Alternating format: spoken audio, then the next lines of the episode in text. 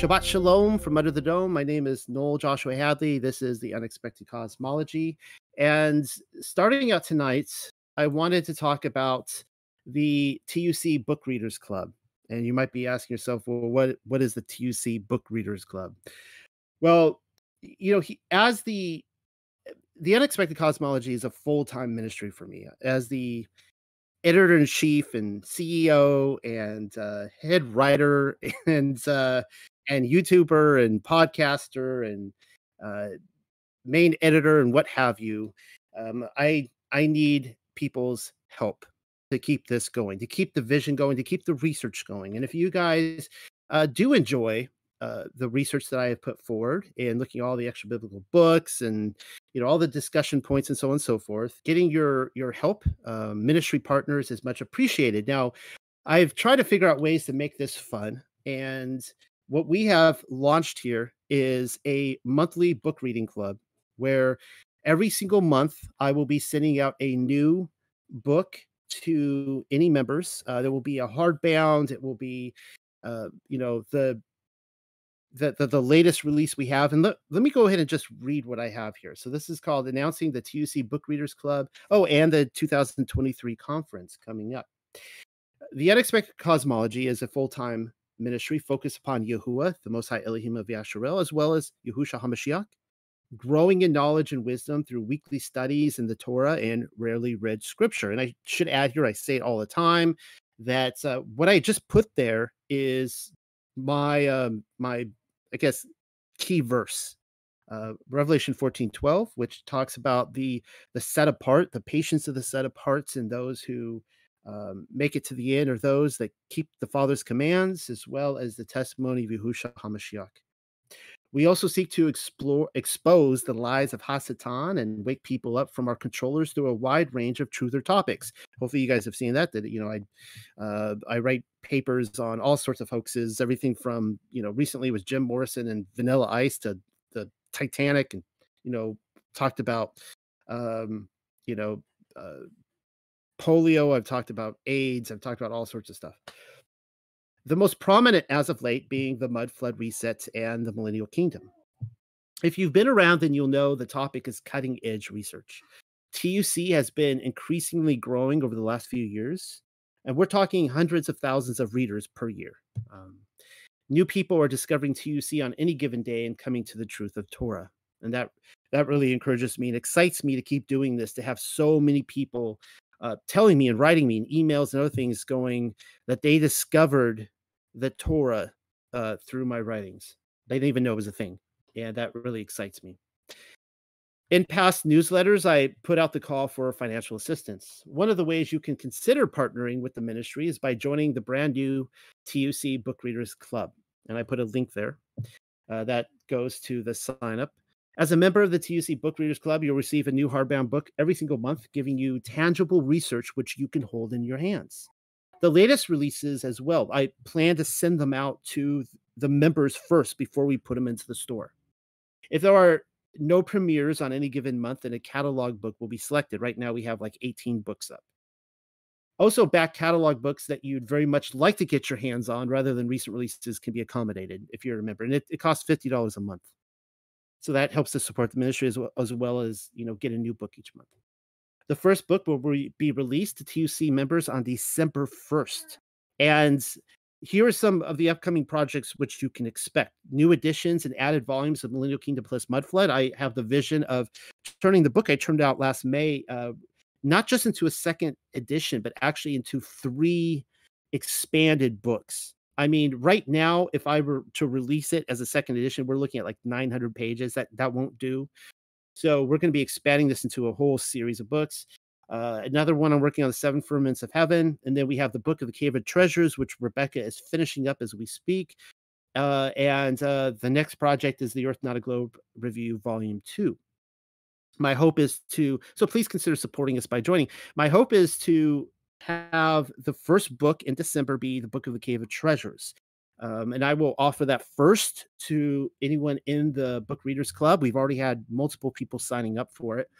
And uh, if that is for whatever reason not ready and we have to push that back to January, then I'll be offering the Earth Not a Globe Review Volume 1, uh, because that's important to get out because we will be releasing Volume 2 in the spring. So, something to consider for everyone. If you scroll a little bit further down in this article that I'm reading from, we see the 2023 conference announcement, and it's happening. I, uh, I actually, I've turned down conferences to speak at in the past, but uh, apparently I'm going to this one. It's happening. Has been announced. Zen Garcia was kind enough to ask me to speak at the upcoming 2023 Sacred Word Revealed conference in Atlanta, Georgia. The dates are May 26th through 28th, and I'm going. Somewhere on that wall of fine presenters is my mug, but I'm not telling you which one. I like to play hard to get, and so you will have to try your best and find me. My arrival is predicated upon me speaking exclusively on the Millennial Kingdom plus Mud Floods subject. That's what Zen has asked me to present. And I, you know, I I'm not coming, I'm not going there with any desire to step on any toes or anything like that. I'm just happy to speak on what he has asked me to speak on, and that's it. Uh, and it, which has been the the MK a mud flood subject has, as you know, has been plastered all over TUC over the last few years. I hope to see my my readers there. So I hope to see some people from this group. And um, if you guys want to come out to Atlanta, May 26th through 28th, uh, once Zen and Company release the official schedule, I plan on scheduling a TUC meetup. So do stay tuned on that. And um, I don't want to do it now because I don't want to interfere with their schedule. You see, I want to find out what the the whole lineup of speakers looks like, and then I'll um, we'll we'll plan up a meetup for everyone who is in the TUC community, either on YouTube Land podcast or here, uh, or even reads the, the website. We'll have a meetup.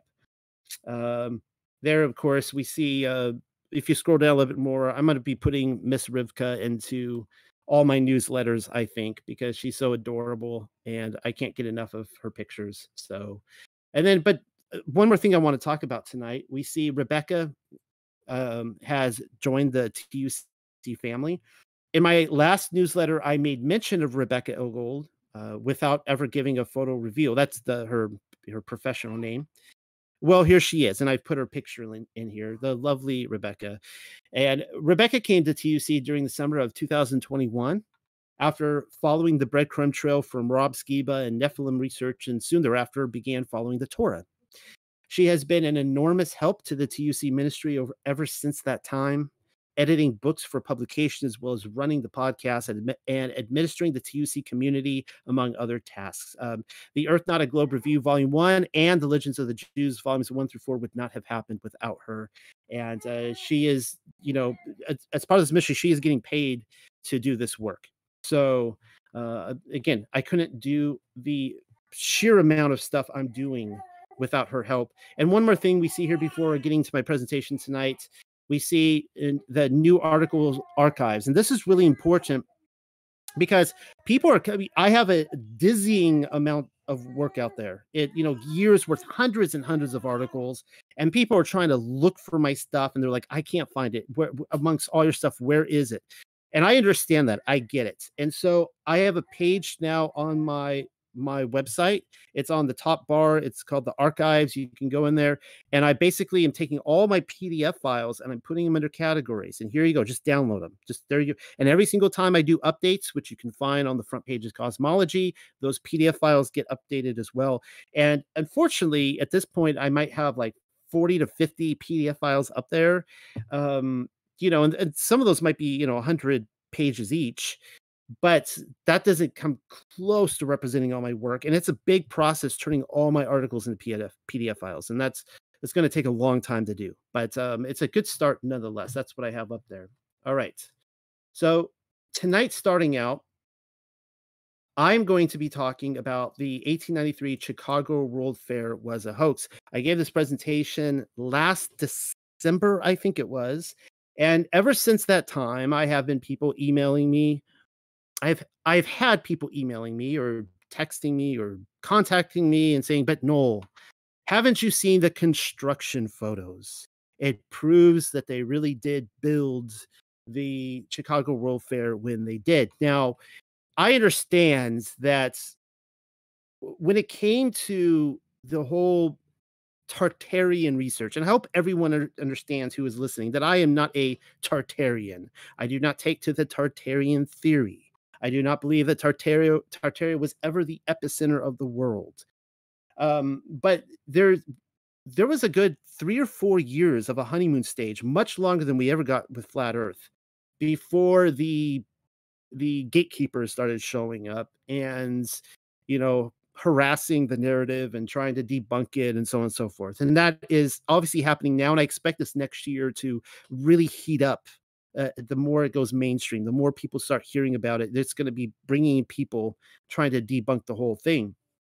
And I, I like the gatekeepers and I like the shills in the same way I like an atheist, in that they they keep me on my toes, they keep me sharp, and you know they they try to bring out their best arguments, and um, you know they that that causes that should cause all of us to not be lazy in our research and to really back up what we're saying. I'm going to be reading tonight from page 15 and this is going to be you know just several pages i'm not going to be going through this whole entire um, 86 page document again this is called the construction photos and so i'll just be going through some of the construction photos that has been sent my way uh, over the last year and we'll be dissecting those here we go Every so often, somebody sends me a construction photo of the 1893 Chicago Exposition, wondering if I'd seen them. And also, now that I've been set straight, won't this insanity please come to an end? You should know then that there are side effects to my steady red pill diet, which includes not being allowed to stop talking about it. Not until every rock is turned and question answered. Indeed, there are construction photos I have seen them and they're cringeworthy to say the least. Do you really think there wouldn't be construction photos, that is? I decided to include a picture of Margaret Hamilton, a computer scientist from MIT, to make a point. She is posing with the guidance software which she and her team of nerds developed that supposedly sent three Apollo astronauts to the moon and back in 1969 to make the entire story credible. Simply adorable. Look at that stack of books, why don't you? They're all codes and numbers. Incredible. I guess it's true then, all of it. And we did go to the moon. I was wrong about everything. You are avoiding the inevitable again, you tell me. No, I'm not. I'm simply letting you know the great links our controllers will go to so as to succeed at their lies. The space race began in 1955. That's a whopping 14 years of photo and video documentation, all hell bent on perpetrating a lie. I mean, think about that. They spent 15 years creating data and research for a lie. There are pictures, quote unquote, of globular Earth from satellites in space, y'all. And no, not really. That was sarcasm. They're composite images and artistic renderings, every last one of them. The whole point to this is that, um, you know, there are you can prove the you can prove the uh the apollo missions through all the data apparently and yet here i am saying that it's a hoax everyone listening believes it's a hoax i don't think there's probably anyone listening that thinks that we went to the moon in 1969 or in any of the apollo missions you guys see what i'm saying all right let's get going there you go, your first construction photo. Read it and weep. Dreams do come true, apparently.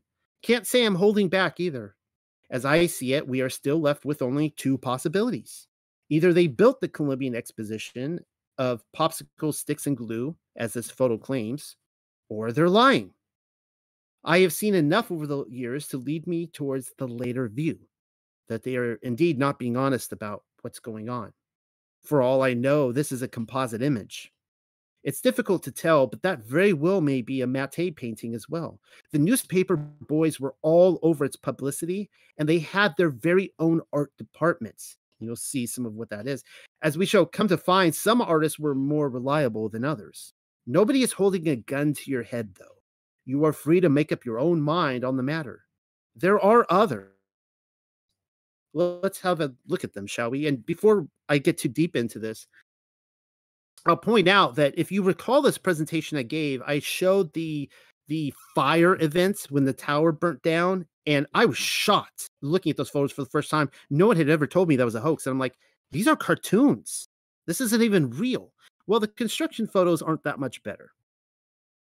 Page 17. I decided to comb the internet for construction photos, and this was the first to crop up.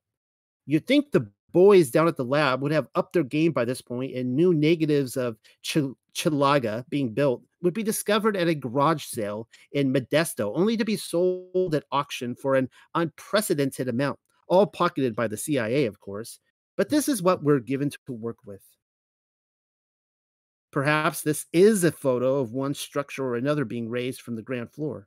Difficult to tell, but it is still at best a composite. Those aren't even real construction workers. They're cartoons. Had they left out the stick figures, I might have been convinced. Did the photographer arrive at lunchtime or something, or did the newspaper send down a columnist from the funny pages? It's not just a fluke either. We are shown more photos of the same building, but at different stages of construction, telling us that days or weeks have passed. Somebody has gone to great links to document the raising of the exhibition, only to scribble in more stick figures. Page 18. That's that's that's so neat of the photographer to wait around and capture the weary construction workers clocking out for the day, probably on their way to the pub for a pint. Look at all those people. There must be a hun- there must be hundreds of them. And is that a unicorn? Wow. Even in its earlier planning stages, Chicago was quite the expedition. I think my favorite part, though, is the artist's emphasis on the clouds. Really, in this present age or of weather modification, they simply don't make clouds like that anymore. The way they reach down from the heavens so as to shroud Chilaga in a mystical embrace. And as you can tell, I'm being sarcastic because that's yet another cartoon of the to prove the sheer amounts of construction workers showing up at the job. Apparently, throngs of people were invited to watch the exposition's construction so as to ensure that skeptics such as myself wouldn't have a leg to stand upon. These photos just keep getting better and better, if I do say so myself. More cartoons. The cartoons of people watching the construction. Finally, a real photograph of real people. What are they doing exactly? We are told they are standing around in a field waiting for the Columbian exposition to be built. One man even appears to be pulling a watch from his waistcoat, wondering how much time this will take. I see no buildings. Do you? I keep looking for them, though. They might just be in a random field for all I know. I really don't know. And then we see another composite right here. The Wikipedia is slinging this one as legitimate, interestingly enough.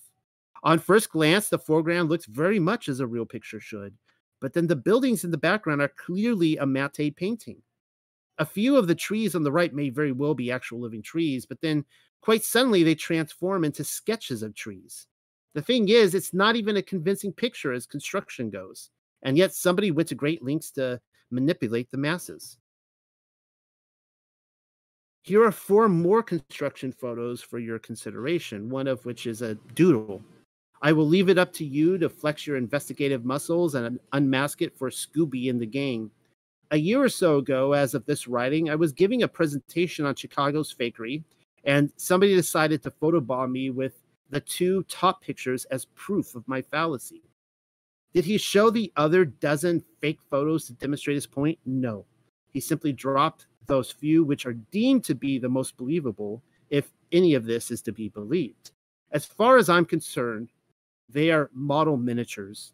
And in fact, the overbearing stench of propaganda associated with the Columbian Exposition leads me to conclude that nothing is as meets the eye. Now, that's all I wanted to read off, and I just wanted to show an update on this paper. There are actually a lot of updates that I haven't included in recordings, and I put this at the beginning of the paper so that uh, you know when you're digging into the Chicago World Fair, you can see the construction photos first.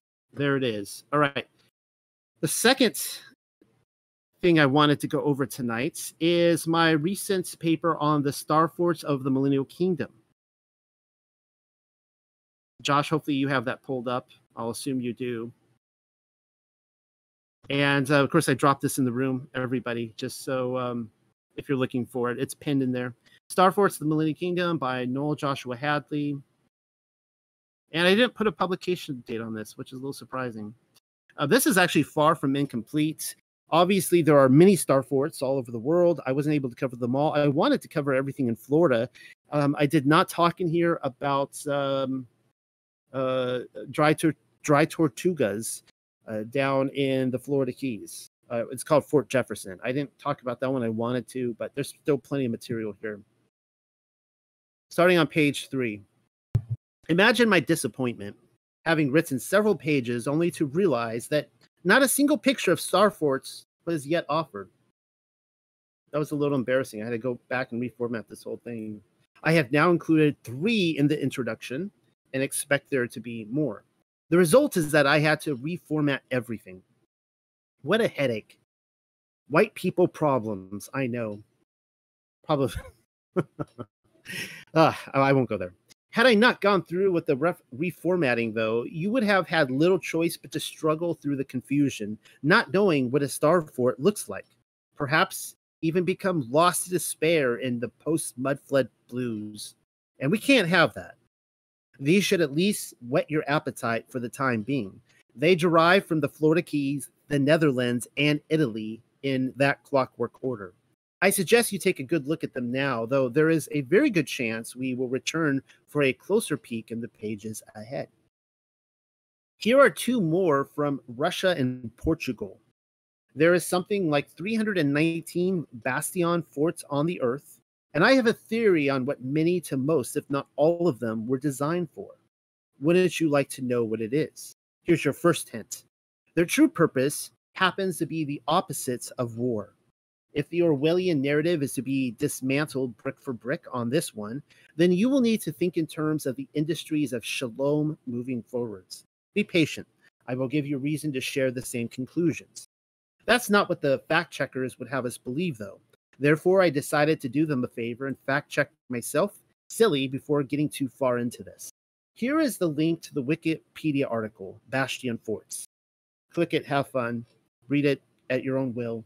Perhaps I will even starve off the Na'an people in the process, but probably not. Well, here you go.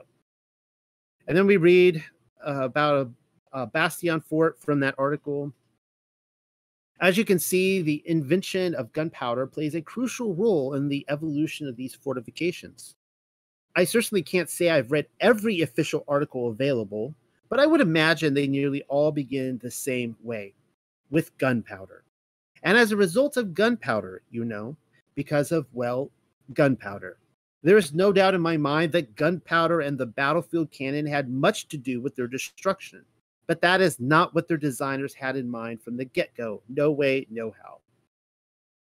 Had the architects had the architects of the military industrial complex actually set about to design the bastion forts we find across the motionless plain today, then they would have looked something like the droplet of water on the right, which says, I hate you. Of course, you can see there the free, the three photos. The one says love, the other says thank you, and the other I hate you. Because nothing says I hate you more than gunpowder and the middle finger of a gun barrel pointed directly at your pineal gland. I will ask you then to compare the droplets of water on the left with the actual bastion forts, and we have a match. They were spoken into existence as a result of love and thank you, clearly not the blueprints of war. It was the life work of Dr. Masaru Emoto who ultimately brought the fraudulent Starfort narrative to my attention, if only by accident. All it took was studying droplets of water. Using magnetic re- resonance analysis technology and high speed photographs, Emoto was repeatedly capable of demonstrating how the molecular structure in water transforms when it is exposed to human interaction, and not simply in our words either. Our very thoughts, sounds, and intentions impact, even alter the physical realm around us.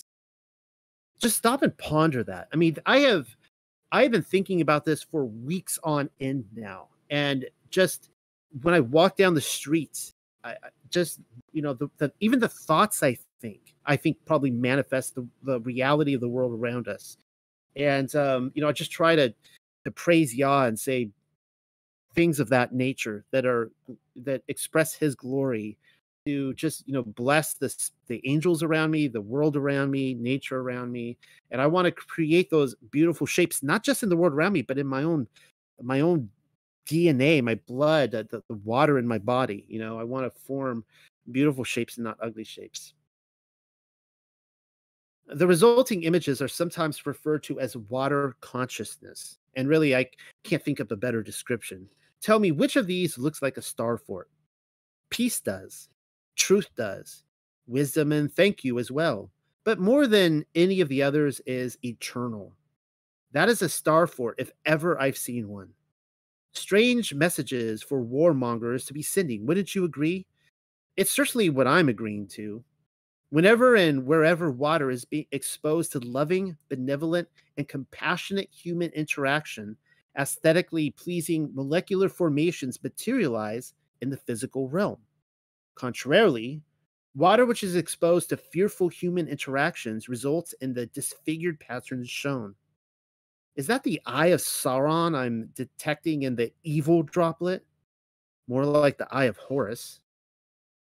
Emoto's research really shouldn't surprise anyone, as there are only two prime emotions love and fear.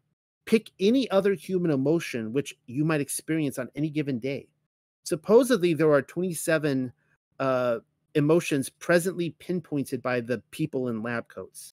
I've taken the time to list them for you admiration, adoration, aesthetic appreciation, amusement, anger, anxiety, awe, awkwardness, boredom, calmness, confusion, craving, disgust, empathetic pain, um, entrancement, excitement, fear, horror, interest, joy, nostalgia, relief, romance, sadness, satisfaction, sexual desire, and surprise. Well, they all stem from one or the other love and fear. Not that I'm trying to play the shrink while you give this a read uh, in your in your chase lounge. It's what we're told in Scripture. You can read it right here. This comes from First John. Whosoever shall confess that Yahusha is the son of Elohim, Elohim dwells in him, and he is he in Elohim. And we have known and believed the love that Elohim has to us. Elohim is love, and he that dwell in love dwells in Elohim. Herein is our love made perfect, that we may have boldness in the day of judgment, because as he is, so are we in this world. There is no fear in love, but perfect love casts out fear, because fear has torment. He that fears is not made perfect in love. So there is no love in fear because fear is the absence of love. Should fear have played a part in the blueprint design work, seeing as how their intended purpose was war, then explain to me again how they took on the aesthetically pleasing molecular formations of the stars in the firmament above to frustrate gunpowder. I'm having a difficult time buying this. It would take a daily pharmaceutical subscription of blue pills to accept their premise. What is their premise again? I will show you.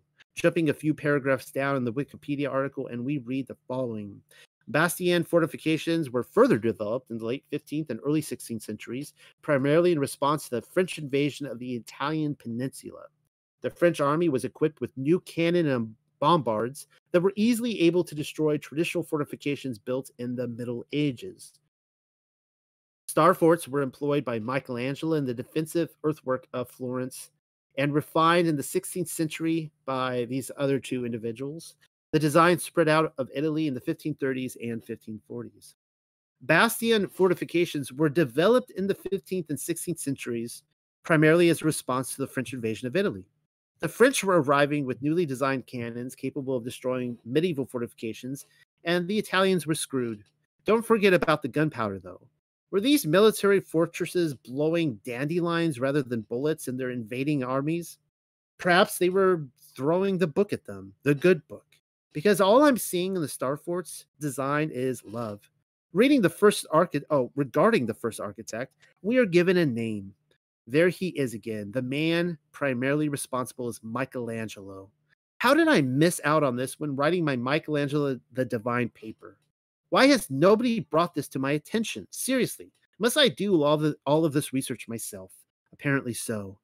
Not that I'm complaining or anything all the more reason to suspect that he wasn't even mortal, given this recent turn of information. A Bavarian, most likely. Will the real Michelangelo please stand up? You'll have to revert, refer to my paper on Michelangelo the Divine and all that he supposedly accomplished. Rather than being sadistic and making you wait until the end, I'll go ahead and lay my theory out now. They were quarantine cities. Yes, you heard me the first time. Quarantine health centers. A place where the sick and the unclean might get well, but also where everybody knew your name. I will admit it's just a working theory, but seeing as how the kingdom of the Messiah is our framework and Torah would have been the law of the land, then I have yet to hear of something better. And so here is where I'm pulling my thoughts from. This comes from Leviticus 13:46. All the days wherein the plague shall be in him, he shall be defiled. He is unclean. He shall dwell alone. Without the camp shall his habitation be. Sickness and disease existed during the millennial kingdom. The results would be due either to transgressing the Torah or outright rebellion against the high priest and king Yahusha. Even death was a part of it. And so instructions such as what is read in Leviticus 13 would very much apply to the mortals of that epoch. Mind you, it was the pre-stated purpose in Revelation to heal the nations, and it says so right here. We've been over this before as uh, already as a group. Revelation 22 2 says, In the midst of the street of it, and on either side of the river, was there the tree of life, which bore 12 manners of fruit and yielded her fruit every month. And the leaves of the tree were for the healing of the nations. The scene involves New Jerusalem. You will probably ask me why the sick would rather go to a star fort when the tree of life is at their disposal. Well, the explanation is an easy one. Whether they desire to eat from the fruits of the tree is irrelevant when in fact the sick or the sinner is never allowed there into new into new Jerusalem. Tell me, have you eaten from the tree of life? Hmm? The fact that new Jerusalem will never descend to the earth until sin and death are done away with once and for all has already been covered in another paper of mine. It arrives only after death is thrown into the lake of fire, not before. Clearly, the scene is in heaven then. It is the role of the kings and the priests to walk in the light of it and then represent Yahuwah, the Most High Elohim, here upon the earth, which is why I believe this Michelangelo person to be one of them. As quarantine healing centers, star forts were designed to act as vibrational frequency ecosystems. At least that's the theory. Each of which were intended to provide a sense of restored harmony for the individual as well as the community which he hoped to rejoin music undoubtedly had a part to play in it. They would have been their very own self contained environment, representing a microcosm of the universe on a metaphysical level. I have personally had the opportunity to explore several of them here in America, most mostly Florida. As a voluntarily and yearly part-time resident of the Sunshine State, which I just happened to arrive here for my winter in Florida a couple days ago, mo- and as I say, mostly during the winter months, I, I believe I have earned my keep in having an opinion on them. And so, having wandered the darkened corridors of their crumbling infrastructure, I reject the military origins explanation and deem them to have been envisioned as quarantine health centers. Perhaps, given the time, we will take a closer look at each one of Florida's star forts and then compare them with what Europe has to offer. Well, let's get to it then. On page 11, if you need caught up, this is Fort Pickens. And Fort Pickens is right across the harbor from another fort. And I went to this fort, um, Fort Barrancas, years ago. And I took a lot of photos that I was trying to dig up. I wanted to go back there, but now because of the uh, the pandemic, it, it's on sits on a Air Force, uh, no, a, a Navy base. That's where the um, the Blue Angels originate from, and you see them flying all over there. And it, it's getting on a military base is not easy now in the current environment. They've really locked it down, so I wasn't able to get back there. Bummer. But anyways, back to Fort Pickens. From high above, you can see just how badly Fort Pickens in Pensacola has fallen into disrepair. Only the fringe in the bottom right southwest corner remains intact, whereas the northwest wall is completely missing on the left so much destruction, despite Fort Pickens never having once been bombarded or attacked. Sure, it's a relic of the American Civil War, but the official narrative has it in Union hands for the entirety of the conflict. The military didn't do that. Destroyed, yes, but created, no. Again, theoretically. Like practically every other star fort in North America, Pickens was gutted out and disfigured by the Federalists in order to stake a claim in his story. Perhaps the star fort we know today as Pickens originally looked something closer to this. As you can see, the illustration, the not the illustration, the picture. I searched through dozens of star forts for something which might better represent Pickens as she once was, and I believe we have a close match. The top of its walls would have sponsored grass or shrubbery rather than cannons. Landscaping intended to complement the surrounding seaside mural. Inside, we would have an entire city, sponsored, of course, by the master's house in the center. Perhaps it was a priest who lived there. I don't know. Kronborg Castle, uh, uh, in Denmark, is another contender for the original look of Pickens in Florida. And if so, the government couldn't have that. Best to take a wrecking ball to the inwards and gut out the evidence. How Kronborg Castle plays into the gunpowder narrative is beyond me. Seems like a cannonball sized hole or two would have made a wreck of the tower decor, but who am I to judge? Were the people with the mortar and the heavy artillery expected to aim no higher than 20 feet so that the grassy knobs of the star fort could cushion the blow rather than the castle? Help me understand this. There is a moat surrounding the bastion, and it wasn't to keep the dragon out. No, everything before us was designed so as to leverage water to produce a magnetic frequency, which would then be absorbed by the infrastructure, resulting in health and happiness for those contained within its walls. Nothing about Kronborg Castle speaks of war to me. I mean, seriously, guys, like if if they built that castle and then like let's put a star fort around this, like I I I I, guess I just don't get it. I don't get how the cannonball narrative, how they couldn't just smash cannonballs into this from from the ocean from ships. But again, whatever. Fort, uh, if I could pronounce this, Bourtange or Bourtange in the Netherlands hosts a sprawling village within the confines of its sacred geometry. From down below, they may have us fooled into the military narrative. But gazing upon Bourtange from above, as the Elohim in the firmament might, the prime emotion associated with war melts away. One can easily imagine the joy and harmony which its villagers would have felt when this energy euphoria was put to its intended use. I am showing you these examples to illustrate as well as contrast the dedicated destruction brought upon the star forts in America so as to scrub his story from our knowledge and create the false New World narrative. I think we're on page 14. Getting back to Fort Pickens, here is the inner wall. So these are pictures I took on my trip. If nobody set up any signs to explain to me its official history of hatred and violence, I would get the impression that we are staring upon aqueducts or archways intended for natural amphitheaters of some sort. They also, you know, resemble the horseshoe magnet, which we saw with the the cathedrals and castles of the Millennial Kingdom anyways, you know, for music and vibrations and the health of humanity and such. It was a foggy morning when I took this photo, but you can see where it's blown to bits. They tell us the missing wall is the result of a fire wreaking havoc upon a gunpowder magazine in 1899. You see gunpowder again. The explosion story has 8,000 pounds of gunpowder showering debris across Pensacola Bay. It's all we have to go by, seeing as how the military just so happened to have an oops moment and nobody thought to document the demolition nevertheless, we do see it destroyed. So it was destroyed in one way or another, and I don't see a reason to deny that story. Pickens quad fares no better, seeing as how it has been gutted of everything but the grass. There are a couple of hideously ugly black buildings upraised there. Get back a few pages to the aerial photo, and you will see precisely what I'm talking about. Those two I can buy.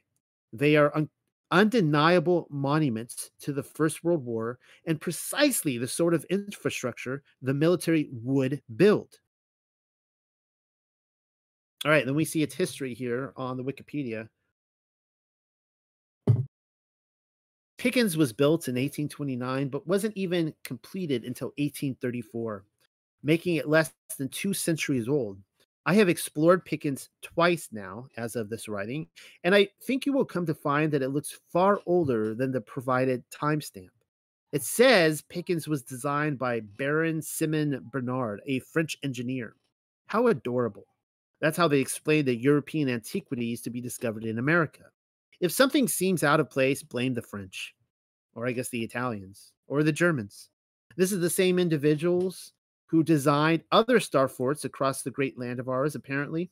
Fort Morgan in Alabama is one of them. Have you seen a picture of Morgan? Wowzers.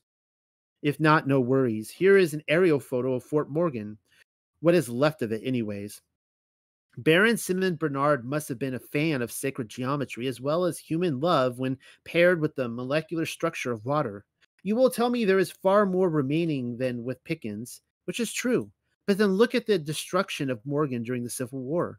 There is a flag in the background displaying the stars and the stripes, telling us that the people representing the Federal Reserve have arrived. What are we looking at here? Because that's not the outer wall. The entire structure has either been blown up or burned out. Boys with toys, I guess. The slave labor aspect, which they immediately tell every Pickens visitor in uh, placards, makes for colorful st- storytelling, as well as the 21.5 million bricks manufactured manufactured at that time for its construction. But then, how many slaves were required to lay down that many? I wonder. Quite a few. I again, I shouldn't wonder. Local landowners would have had to lend their property out for payments as the United States Army Corps of Engineers did not have a slave division that I'm aware of. If they did, then I don't know about it. Somebody show me. Maybe they really did. Maybe they just brought sli- the the the federal government just brought slaves around with them everywhere as part of their uh, their uh, fort building agenda. And so, which slave owners lent them out? Also, where did these slaves learn the masonry trade? Was there a school in France or Italy where slave owners sent them to, and under whom did they study? I would like to know. We are simply told by the modern historians how this aspect of slavery has been hidden from us in the American history books. Gee, do you think? Were they capable of scrubbing the architecture and masonry slave schools as well? And if so, then what else are they hiding? And I, I looked this up. People people are just kind of baffled because they're actually going with this thing that the, the slaves built these. And so there are slave historians out there going, well, I guess they built them. They the slaves were more advanced than we were led to believe.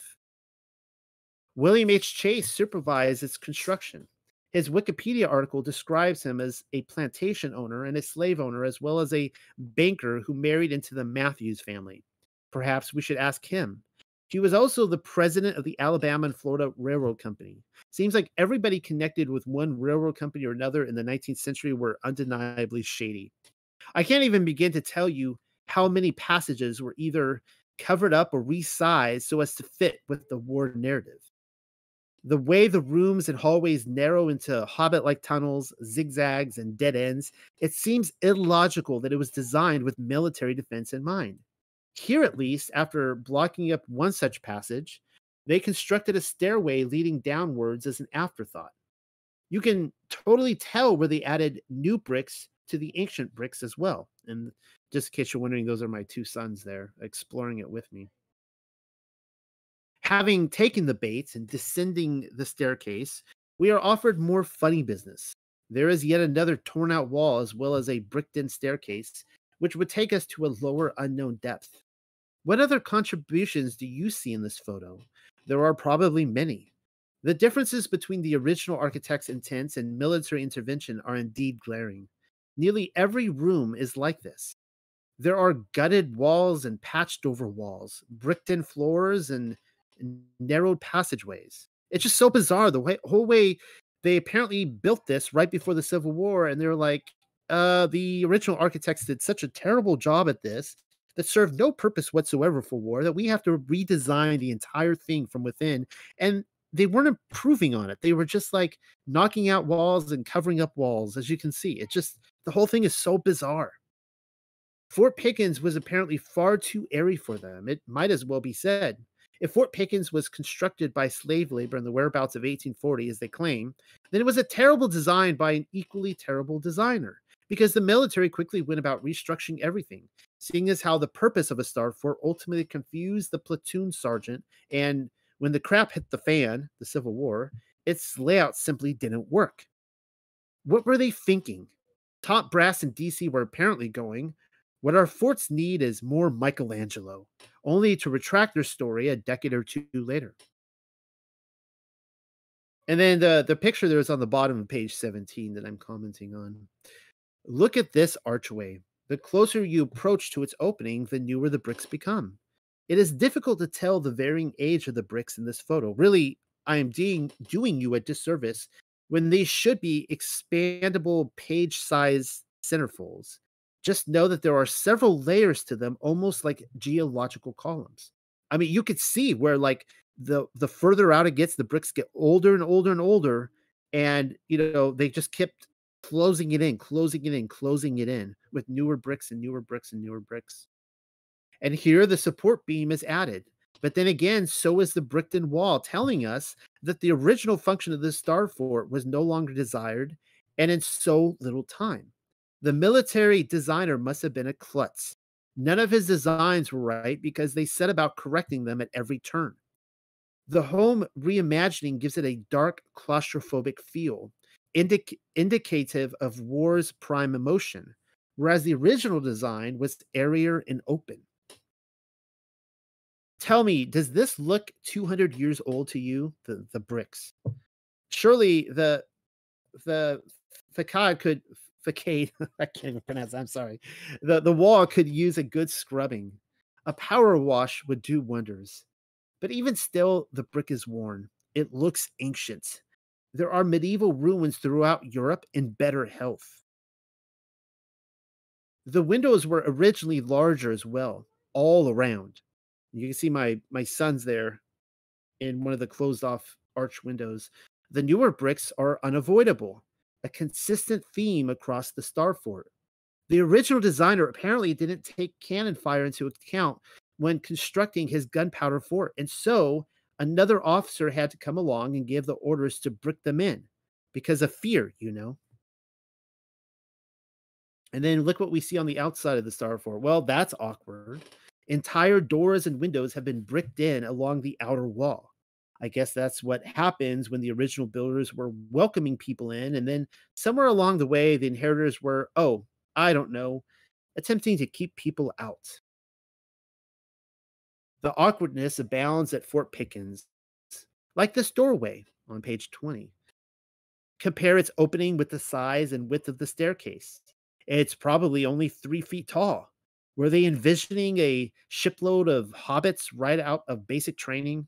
Somebody thought it would be a neat idea to make the privates hunch upon their heels and then take a leap several feet down while carrying the gunpowder. That's the military's way of keeping everyone on their toes during wartime, I suppose. Even the staircase was probably added later. And then I've got a bunch of pictures here. I, I had so many pictures I couldn't add them all. Page 21. If I were in the Mediterranean and somebody told me one Caesar or another walked through these very halls, then I would have believed the report. That's how old Fort Pickens looks and feels to the explorer. There are wood cabins in the Smoky Mountains built about the same time, or earlier actually, as Pickens and better preserved. Ah, that's more like it. Purportedly young brick that I can get behind. They tell us this brick building was built in 1907, less than 100 years after the cornerstone was laid in Pickens. Far less than 100 years. I mean, we're talking like what, 60 years, 70 years? It is still on the Pickens compound, mind you, and built before the First and Second World Wars. It's so shiny and polished, exactly as I would expect a brick. Ironically, the brick looks nearly identical to the massive reworking within Pickens. All those walls and doorways needing covered. And another thing, the door. That's the sort of door which I would imagine of a 19th or early 20th century military operation. You could swing those bad boys open and allow the horse and carriage to load up on the ammunition. It's the little details. Apparently, nobody in the military industrial complex thought about that sort of thing until 1907.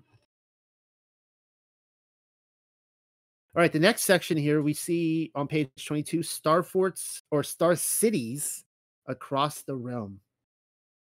The Michelangelo explanation is bonk.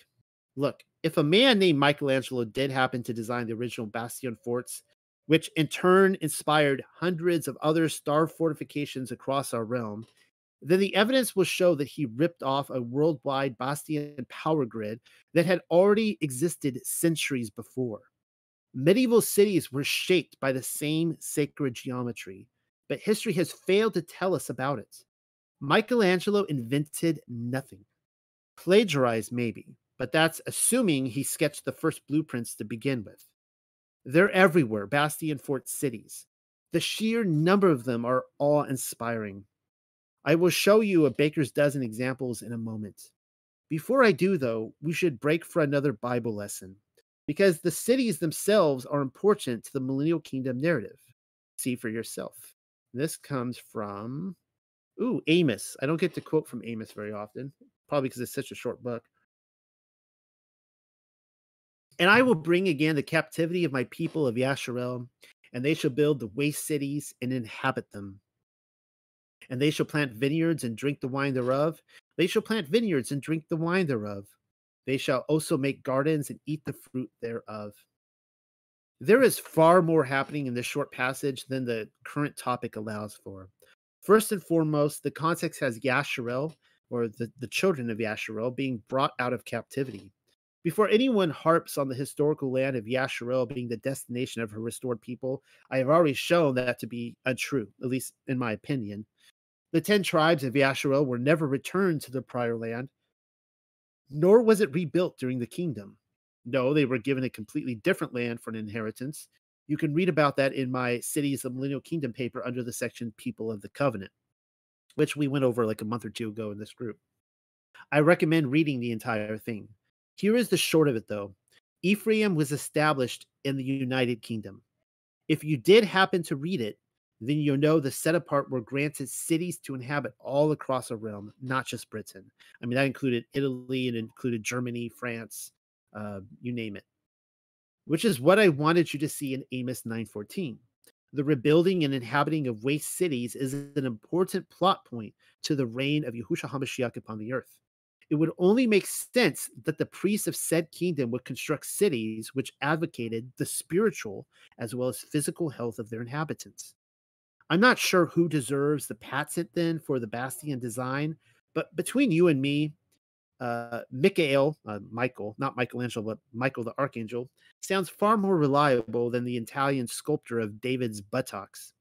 Well, here are some of the city blueprints which I was able to track down for your consideration.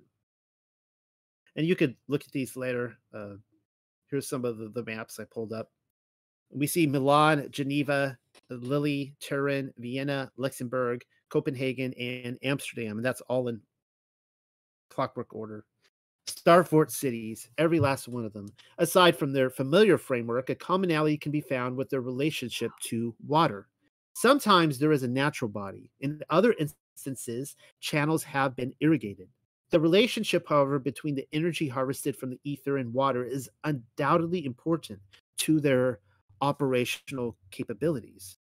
And then we see uh, one, two, three, four, five, six more maps. Here are several more. Copenhagen. Wait, did I put Copenhagen up there? Oh, I did. Wait, did I repeat Copenhagen? I don't know. Whatever. You could.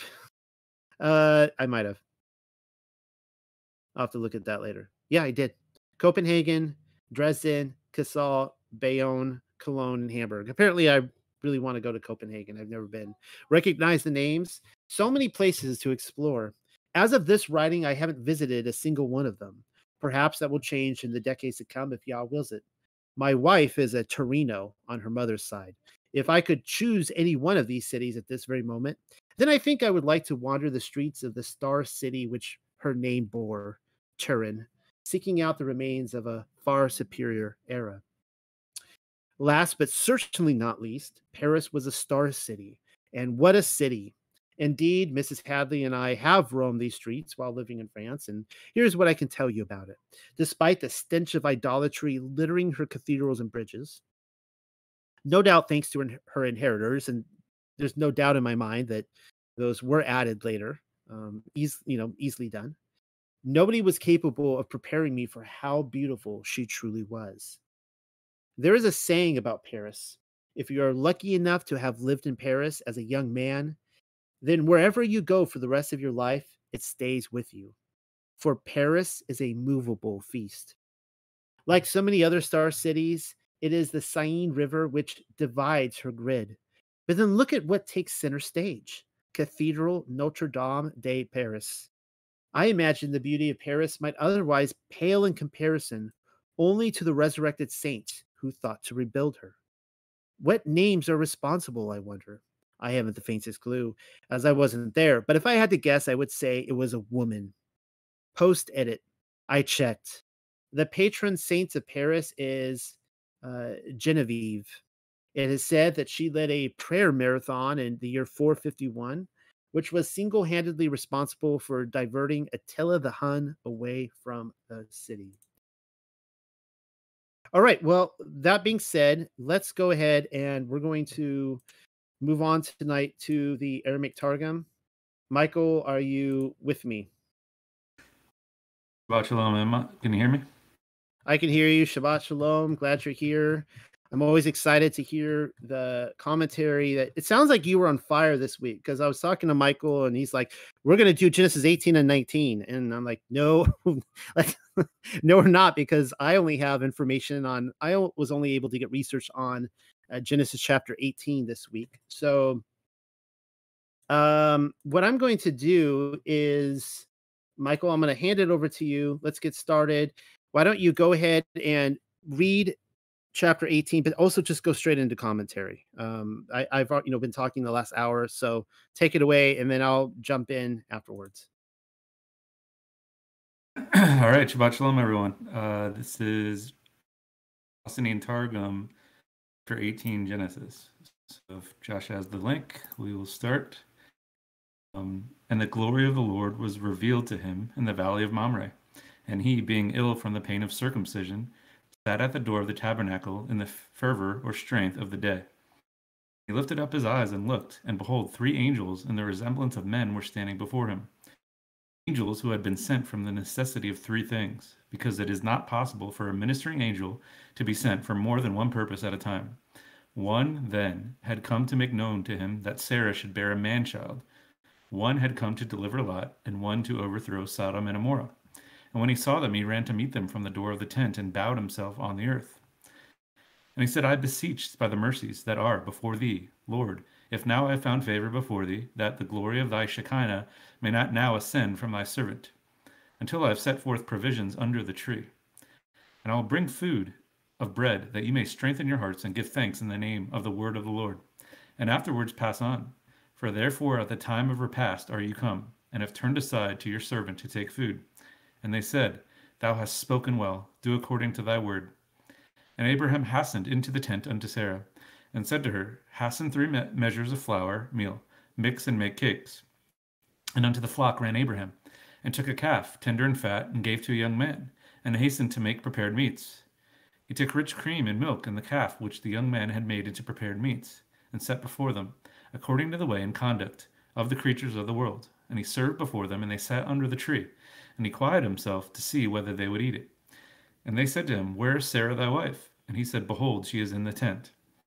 And one of them said, Returning, I will return to thee in the coming year, and you shall be revived. And behold, Sarah thy wife shall have a son. And Sarah was hearkening at the door of the tent, and Ishmael stood behind her and marked what the angel said. That Abraham and Sarah were old, they had mounted in days, and with Sarah the way of woman had ceased. And Sarah wondered in her heart, saying, After that I am old? Shall I have conceptions? And my Lord Abraham is old? And the Lord said to Abram, Why hath Sarah so laughed, saying, Can it be in truth that I shall bear, being old? Is it possible to hide anything before the Lord? At the gracious time I will return to thee, in the time when you shall be revived, and Sarah shall have a son. And Sarah denied and said, I wonder not, for she was afraid. And the angel said, Fear not, yet in truth thou didst laugh. And the angels who had the likeness of men arose from thence and the one who had made known the tidings to Sarah ascended to the heavens. And two of them looked toward Sodom, and Abraham went with them. And the Lord said, With his word, I cannot hide from Abraham that which I am about to do. And it is right that before I do it, I should make it known to him. For Abraham is to be a great and mighty people, and through him shall all the peoples of the earth be blessed. Because his holiness is manifest before me, and that he will instruct his sons and the men of his house after him, to keep the ways that are right before the Lord, to do justice and judgment, that the Lord may bring upon Abraham that which he hath spoken concerning him.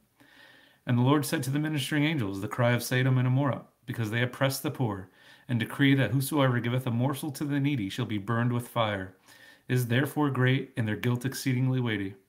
I will now appear and see whether, as the cry of a damsel torn away, which ascendeth before me, they have made completion of their sins, or whether they have made an end of their sins. And if they had wrath or repentance, shall they not be as an innocent before me? And as if knowing I will not punish? And the angels who had the likeness of men turned thence and went towards Sodom. And Abraham now supp- supplicated mercy for Lot, and ministered in prayer before the Lord. And Abraham prayed and said, Wilt thou destroy in thy displeasure the innocent with the guilty? Perhaps there are fifty innocent persons within the city who pray before thee, ten for every city of all the five cities of Sodom, Gomorrah, Zeboim, and Zoar. Wilt thou in thy displeasure destroy, not forgive the country on account of the fifty innocent ones who are in it? Unholy would it be before thee to do according to this word, to slay the innocent with the guilty, and to make the innocent to be as guilty. That be unholy with thee. It cannot be that that one who is the judge of all the earth should not do justice. And the Lord said, If I find in Sodom fifty innocent in the midst of the city who pray before me, I will forgive all the land in their account. And Abraham responded and said, I pray for mercy. Behold, now I have begun to speak before the Lord.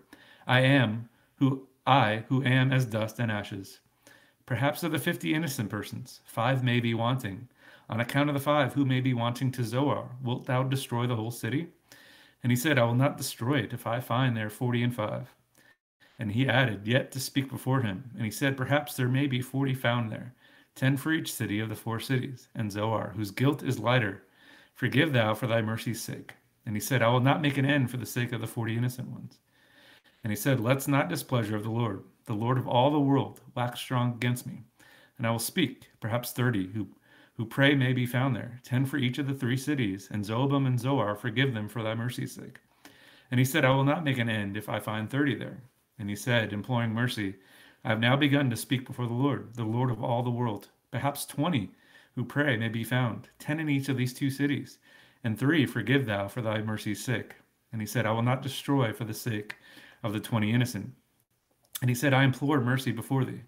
Let not the anger of the Lord, the Lord of all the world, grow strong, and I will speak only this time. Perhaps ten may be found there, and I and they will pray for mercy upon all the land. And thou wilt forgive them. And he said, I will not destroy for the sake of the ten who may be innocent. And the majesty of the Lord went up when he had ceased to speak with Abraham, and Abraham returned to his place. Wow, that was that was awesome. Um, I'm trying to play catch up here. And yes, I did overachieve. I did commentary for 18 and 19. Perfectly fine just doing 18. And then I can coast next week. Um, okay, so starting on 18. Let's see, where am I? Okay, so um, we're going to read the KJV first. So, and Yahuwah appeared unto him in the plains of Mamre, and he sat in the tent door in the heat of the day. So I want to concentrate in that word in the heat. Um, Isaiah, Isaiah 18 says, and I thought this was a cool perspective here. All you who inhabit the world and live on earth, as soon as a flag is raised on the mountains, you will see it. And as soon as the trumpet is blown, you will hear it.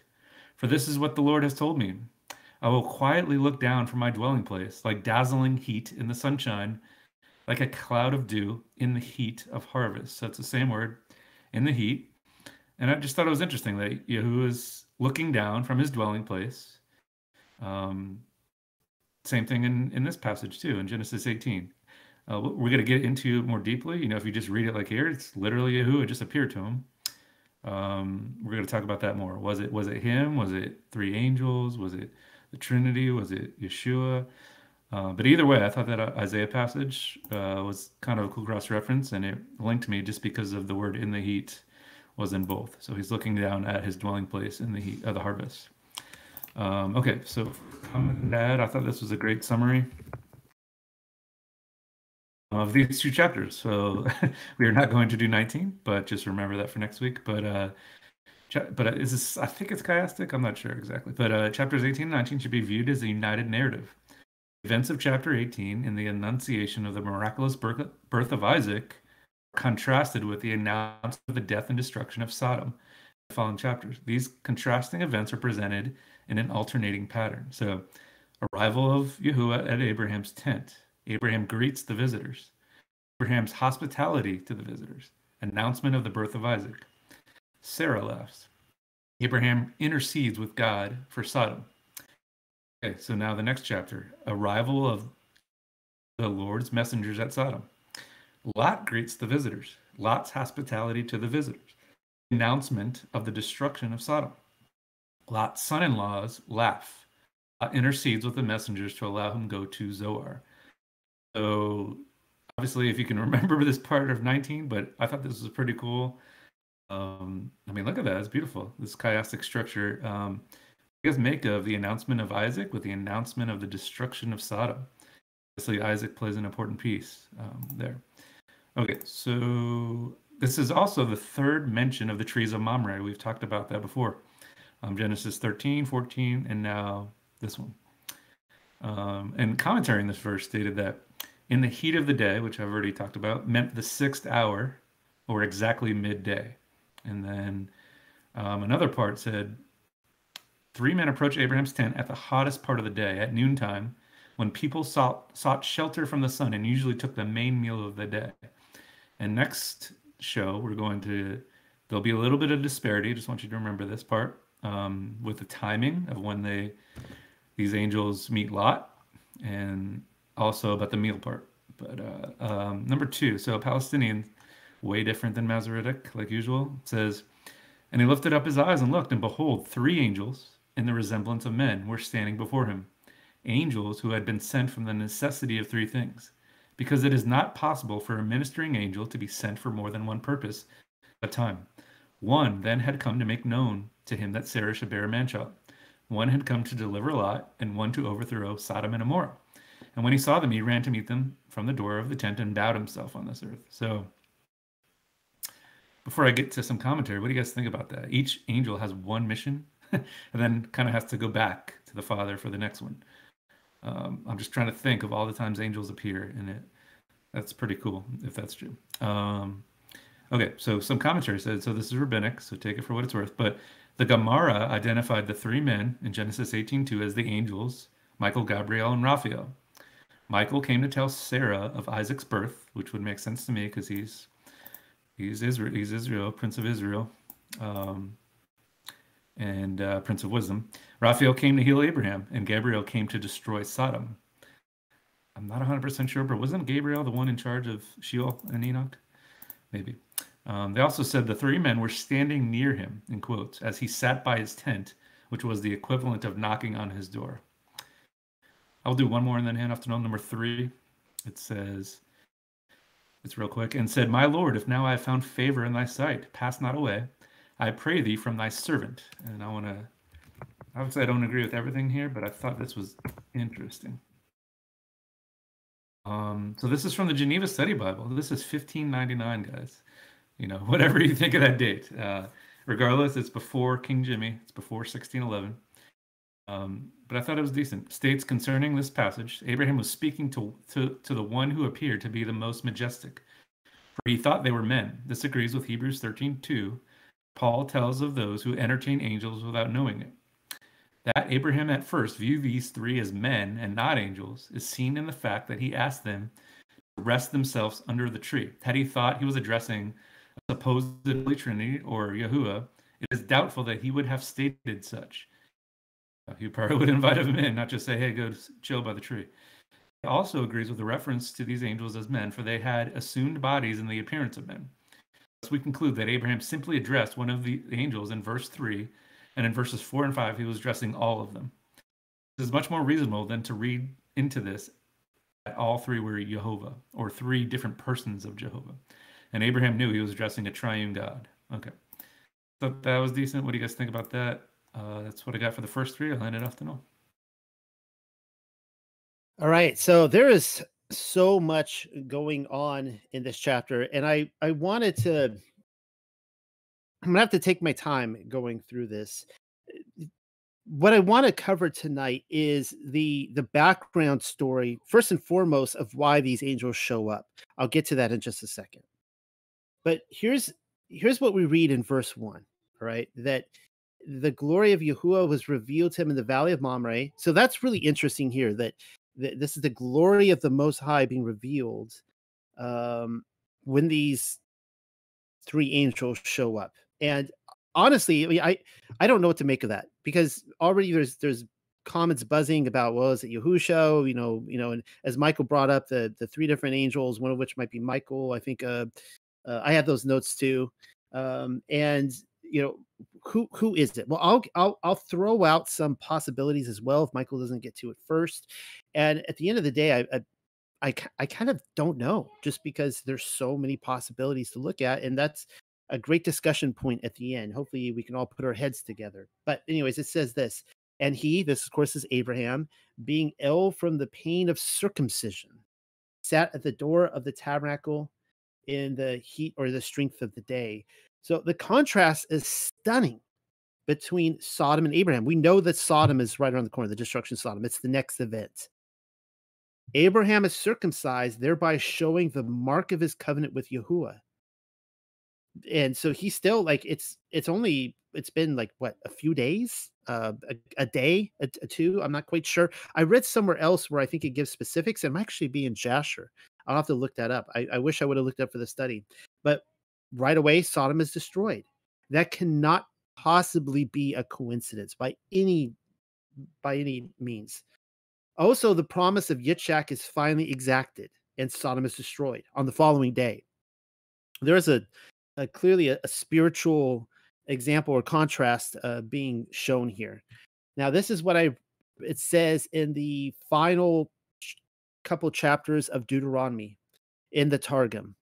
Blessed be the name of Yahuwah of the world, who hath taught us his righteous way. He hath taught us to clothe the naked, as he clothed Adam and Hava. All right. So what this is going to do is it's going to go through how all the things that are most dear to the Most High, as well as Yahushua. I mean, what did he say? He said, you know, to do his will, you know, clothe the uh, clothe the, the the homeless and the poor, and feed them, and take care of the widows and the orphans. Right? Those are all things that are uh, take care of the sick and the people in prison. All right. So it says that he taught us to clothe the naked in clothing Adam and Hava. Makes sense. Um, you know, he he wouldn't ask us to do something that he doesn't do himself. He hath taught us to unite the bridegroom and bride in marriage, as he united Hava and Adam. He hath taught us to visit the sick, as he revealed himself to Abraham when he was ill. So here, according to the uh, Targum, it's once more stating that in one way or another, either through the three men or some other presence that accommodated them, uh, he revealed himself. He came to visit Abraham while he was sick. That's what he wants us to do to others uh, from being circumcised. And then it goes on and says, He hath taught us to console the mourners as he revealed himself to Yaakov and returning from Padan and the place where his mother had died. He hath taught us to feed the poor as he sent Yasharo bread from heaven. He hath taught us to bury the dead by what he did for Moshe, for he revealed himself in his word, and with him the co- companies of ministering angels. All right. Now, what I'm going to do is I'm going to read an entire chapter from Jasher. My apologies to those of you who have already read this chapter, um, or might make great re- reviews. Some of you may have never read this, but this is this is giving the the the the background story to why the angels arrived. At least two of the angels, why they arrived. And when we think of Sodom and Gomorrah within churchianity, Christianity, we get this idea that you know they were destroyed because of homosexuality well, I mean, that was definitely a part of it. I mean, homosexuality is an abomination, and that they were destroyed for that. But but they weren't actually destroyed for that in and of itself. It, it was what we are going to read here is that the destruction of Sodom and Gomorrah came about because they had created laws which made it impossible for the righteous people to actually live out Yahuwah's instructions in righteous living. And that is the the tipping point for him in a lot of these destruction events. It's like you're actually persecuting the righteous those who are trying to live for me and you are making it impossible for them to do it. With the laws you have enacted i'm coming to destroy you. So in, in a way homosexuality it, it's important but it can be a misdirection um, to some of the laws that have been enacted throughout the world recently that have made it very difficult for people to live for Uh, yeah, and you guys know what I'm talking about. All right, so here we go. This is Jasher chapter 19. And the cities of Sodom had four judges to four cities, and these were their names Sirach in the city of Sodom, uh, Sharkad in Gomorrah, Zabnak in Admah, and Menon in Zeboim. And Eliezer, Abraham's servant, we know that he is either Nimrod's son or grandson. He's the one that Abraham wanted to hand the keys of the kingdom over to. Eliezer uh, applied to them different names, and he converted Sirach to Shakra, Sharka to Shakrua, Zebnak to Kizobim, and Menon to Matzlodim.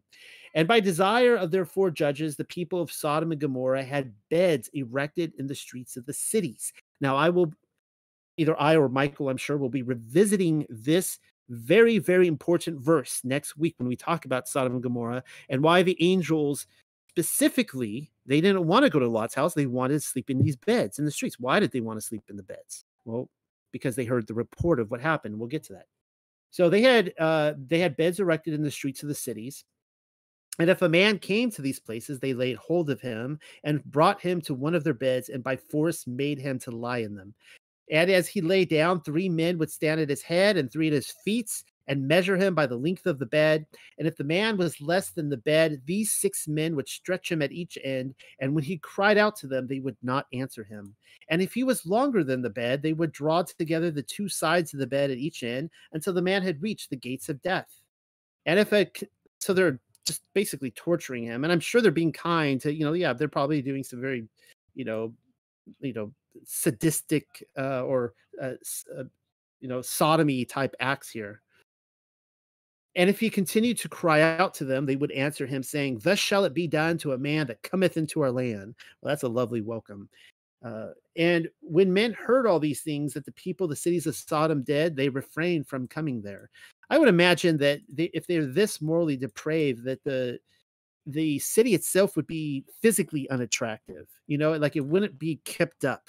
Um, usually, people who are that far gone, um, it, the the surrounding environments will not be that attractive to foreigners to begin with. And when a poor man came to the land, they would give him silver and gold and cause a proclamation in the whole city not to give him a morsel of bread to eat. And if the stranger should remain there some days and die from hunger, not having been able to obtain a morsel of bread, then at his death all the people of the city would come and take their silver and gold which they had given to him. And those that could recognize the silver or gold which they had given him took it back.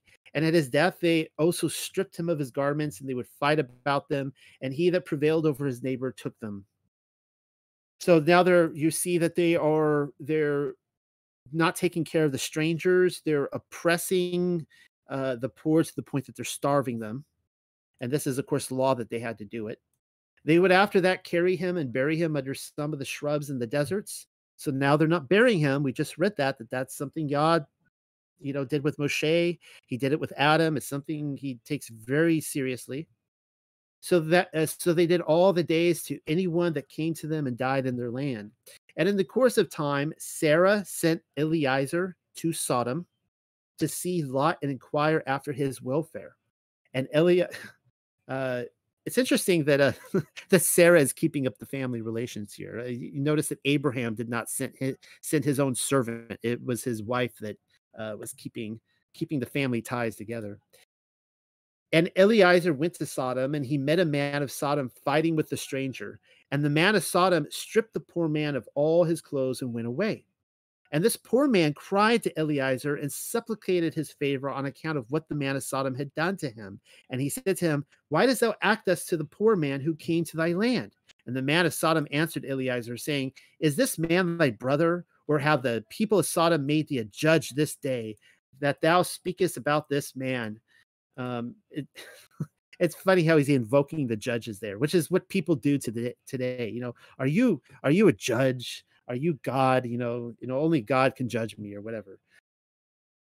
And Eliezer strove with the man of Sodom on account of the poor man. And when Eliezer approached to recover the poor man's clothes from the man of Sodom, he hastened and with a stone smote Eliezer in the forehead. And the blood flowed copious, copiously from Eliezer's forehead.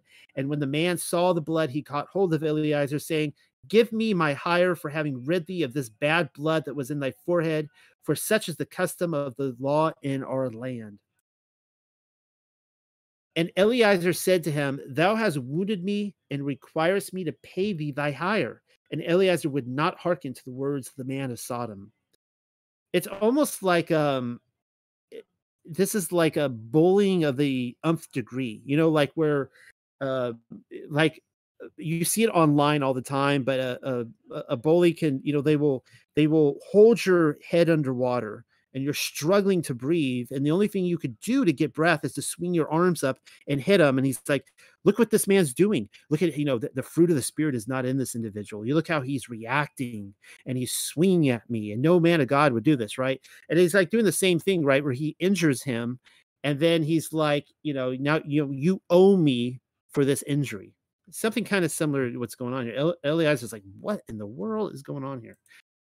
Uh, and so the man laid hold of Eliezer and brought him to Shakra, the judge of Sodom, for judgment. And the man spoke to the judge, saying, I beseech thee, my Adonai, thus has this man done, for I smote him with a stone that the blood flowed from his forehead, and he is unwilling to give me my hire. And so you can see there where the law is so oppressive at this point that um that you know, yeah, that it's that's pretty I mean, pretty backwards.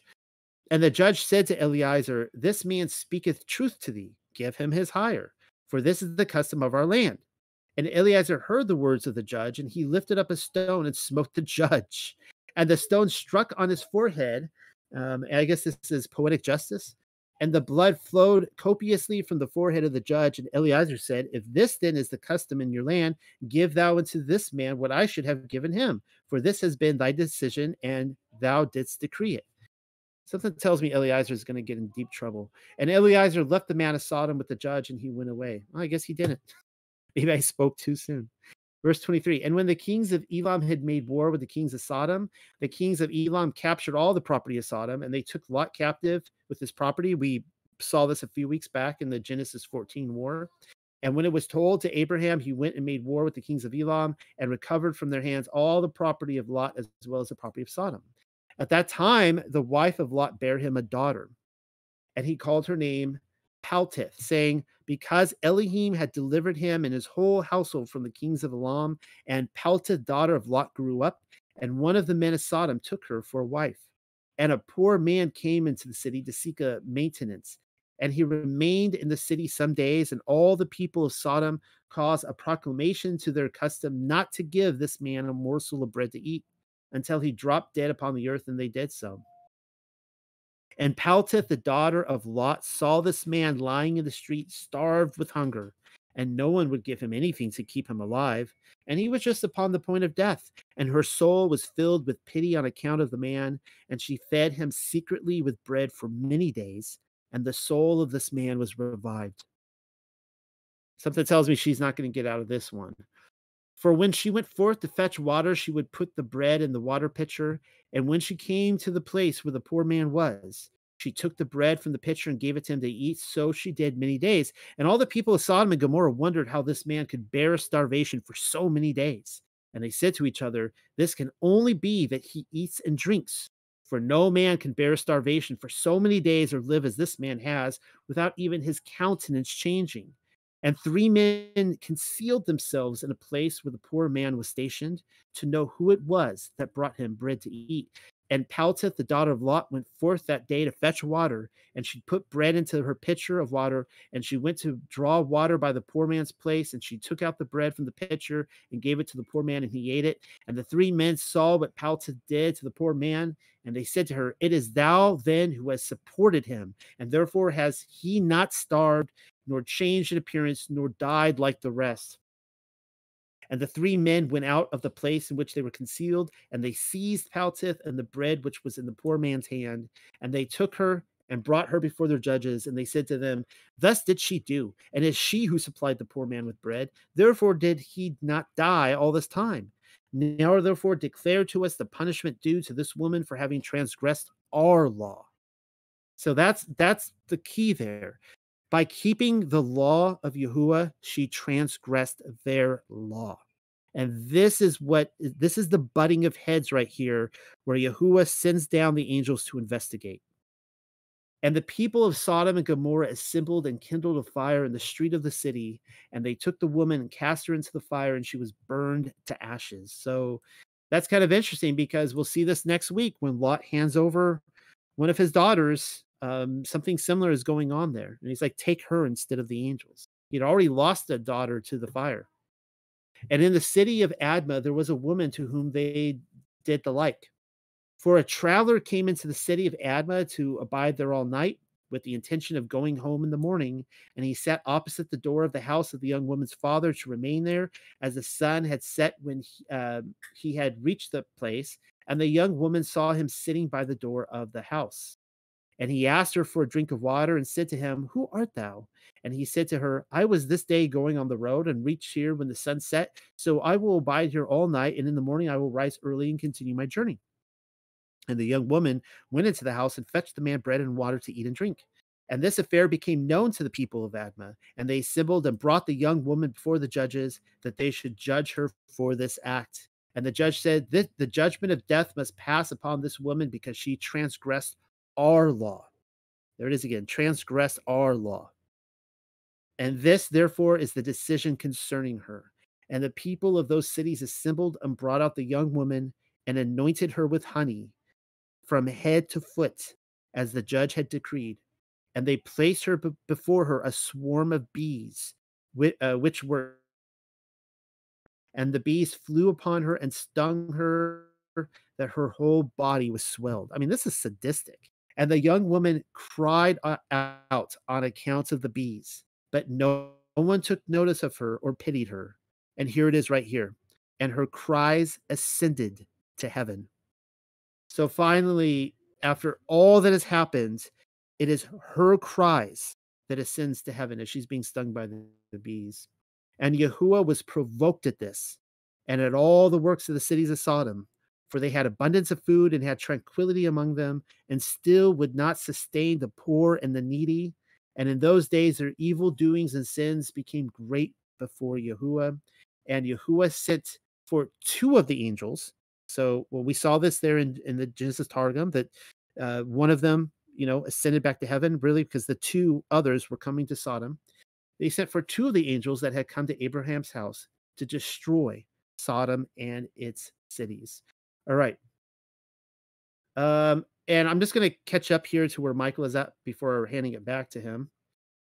Uh, he Michael covered here a lot of the the ideas of the the angels who had been sent from the necessity of where it says because it is not possible for a ministering angel to be sent for more than one purpose at a time. That's an interesting concept. I tried looking into that. I think Michael did as well. I wasn't finding a whole lot except for a couple commentaries on it. One that was interesting apparently comes from Justin Martyr of all people in Dialogue 56C during his debate on angels. I was trying to read through that today to find the quote. I was unable to, but apparently, uh, Justin Martyr may have also believed that an angel would come for one purpose at a time, go back to heaven, then come back again for another purpose. And um, I'm not sure where he was getting that from. And let's see here. What else do I have? Again, where we see where Michael talked about uh, my, uh, Michael, Gabriel, and Raphael were the identity of the three angels. I'm not sure where that commentator from Bereshit Rabbah 50 is getting that idea from. It is interesting nonetheless. Um, you know, it might be correct. I don't I don't necessarily agree with that. I think that there are other possibilities to look at. And oh yeah, these same two angels, interestingly enough, actually these three angels are described later on in the Targum. So this is what the same account we see in um in oh yeah, two, uh, I'm sorry, two. In Genesis 28 12 of the Targum.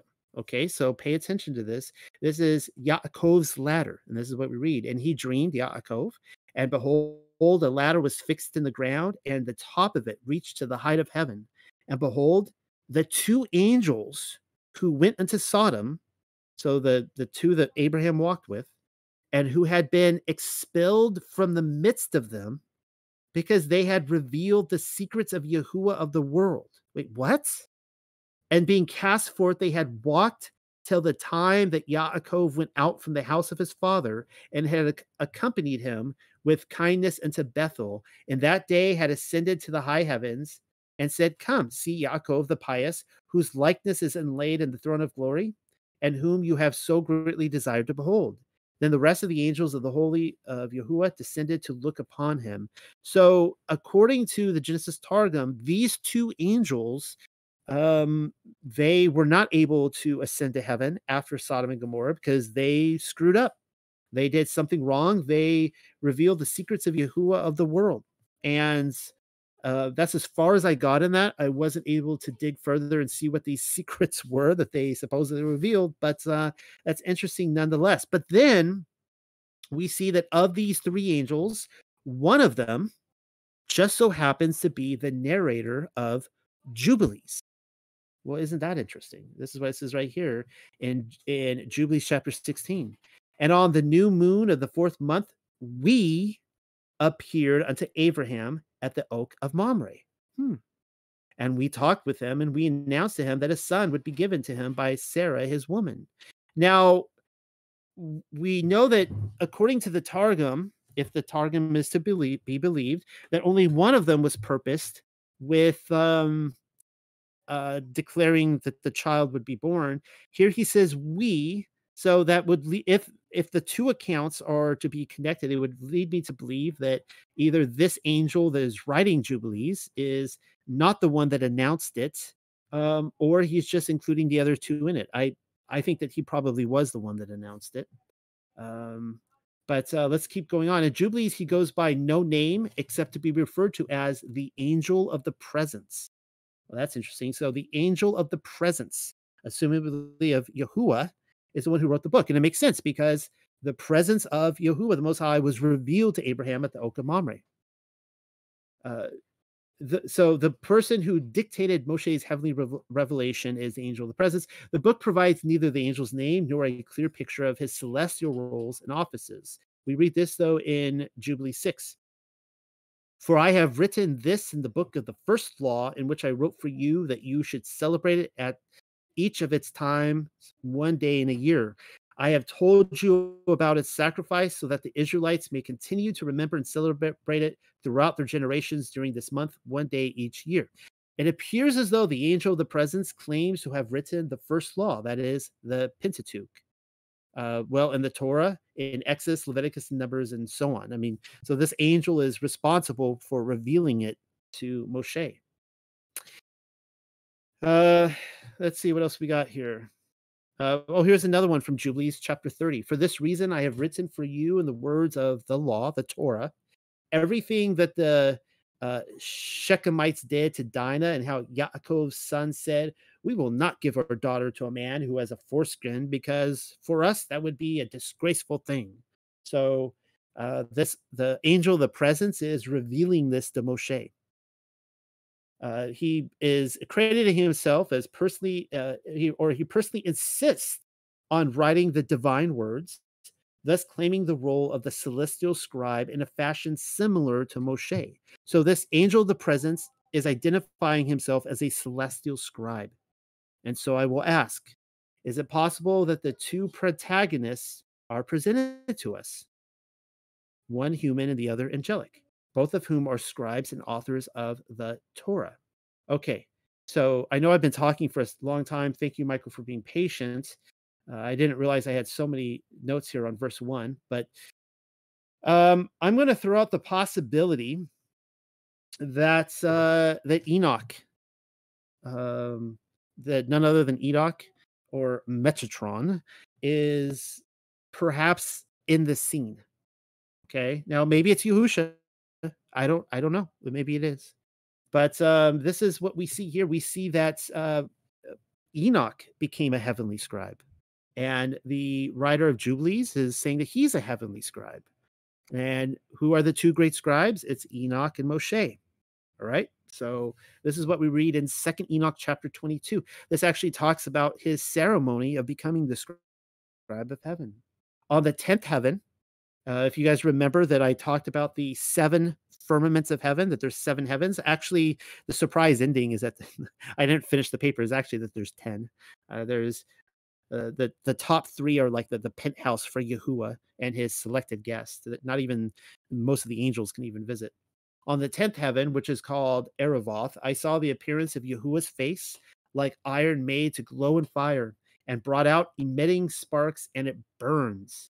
Thus, in a moment of eternity, I saw Yahuwah's face, but Yahuwah's face is ineffable, marvelous, and very awful, and very, very terrible. And who am I to tell of Yahuwah's unspeakable being and of his very wonderful face? And I cannot tell the quantity of his many instructions in various voices. Yahuwah's throne is very great and not made with hands, nor the quantity of those standing around him, troops of cherubim and seraphim nor their incessant singing, nor his immutable beauty. And who shall tell of the ineffable greatness of his glory? And I fell prone and bowed down to Yahuwah, and Yahuwah with his lips said to me, Have courage, Enoch. Do not fear. Arise and stand before my face into eternity.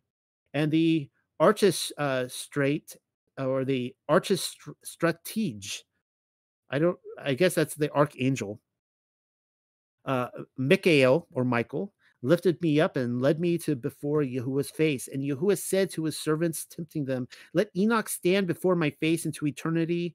And the glorious ones bowed down to Yahuwah and said, Let Enoch go according to your word. And Yahuwah said to Michael or Michael, Go and take Enoch from out of his earthly garments and anoint him with my sweet ointment and put him into the garments of my glory. And Michael did this. Thus, as Yahuwah told him, he anointed me and dressed me, and the appearance of that ointment is more than the great light, and his ointment is like sweet dew, and its smell mild, shining like the sun's rays. And I looked at myself, and I was like one of his glorious ones. And Yahuwah summoned one of his archangels by name Pravil, whose knowledge was quicker in wisdom than the other archangels, and wrote all the deeds of Yahuwah. And Yahuwah said to Pravil, Bring out the books for my storehouses and a reed of quick writing, and give it to Enoch and deliver to him the choice and comforting books out of your hand. And he was telling me all the works of heaven, earth and sea, and all the elements, their passings and goings, and the thunderings of the thunders, the sun and moon, the goings and changes of the stars, the seasons, years, days, and hours, the risings of the wind, the numbers of the angels, and the formation of their songs, and all human things, the tongue of every human song and life, the commandments, instructions, and sweet voice singings, and all things that it is fitting to learn. And Pravul told me all the things that I have told you. We have written. So he's saying we now. Enoch has become a scribe. Sit and write all the souls of mankind, however many of them are born, and the place is prepared for them to eternity, for all souls are prepared to eternity before the formation of the world. That's interesting. There's another all souls were prepared before the formations of the world. And all double 30 days and 30 nights. Uh, so I guess uh, 60 days in total because double 30 days. And I wrote out all things exactly and wrote 366 books. Well, there right right there is perhaps your canon number uh, 366 books. If he's the scribe of heaven and he's kind of like the doppelganger of an earthly person writing, and he's writing up the books, um, that might be it. A little later on in chapter 39 of Second Enoch, we see Enoch returning to the earth and speaking of a dual personality. Um, kind of his earthly self and his heavenly counterpart. I won't get too much into this, but it's interesting nonetheless. Uh, he says, You, my children, you see my. So he returns to the earth here, and he's already been taken up. He returns. He returns to his son, uh, Methuselah, and he's kind of telling him, Okay, I'm only going to be here a little bit of time. I'm going to leave. So he, and he's instructing them, and he says, You, my children, you see my face, a human being created just like yourselves. I am one who has seen the face of Yahuwah, like iron made burning hot by a fire, emitting sparks. For you gaze into my eyes, a human being created just like yourselves. But I have gazed into the eyes of Yahuwah, like the rays of the shining sun, and terrifying the eyes of a human being.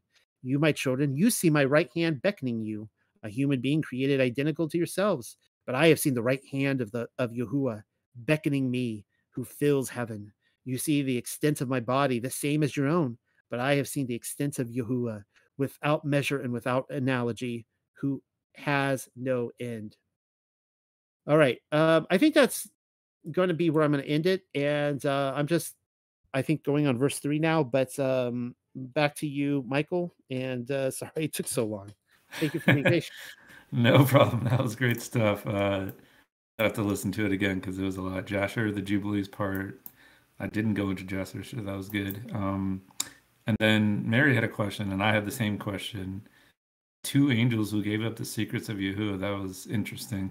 And uh, if you can just maybe write in the chat uh, where you got that. I thought you said Targum, but I'm not sure.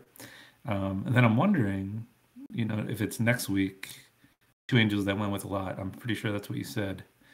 So that's really interesting. Um, because I was thinking those were like a two witnesses kind of thing to the destruction. I think someone else said that earlier. Um, so yeah, if you can just clarify more of that either, either next time or just put it in the chat.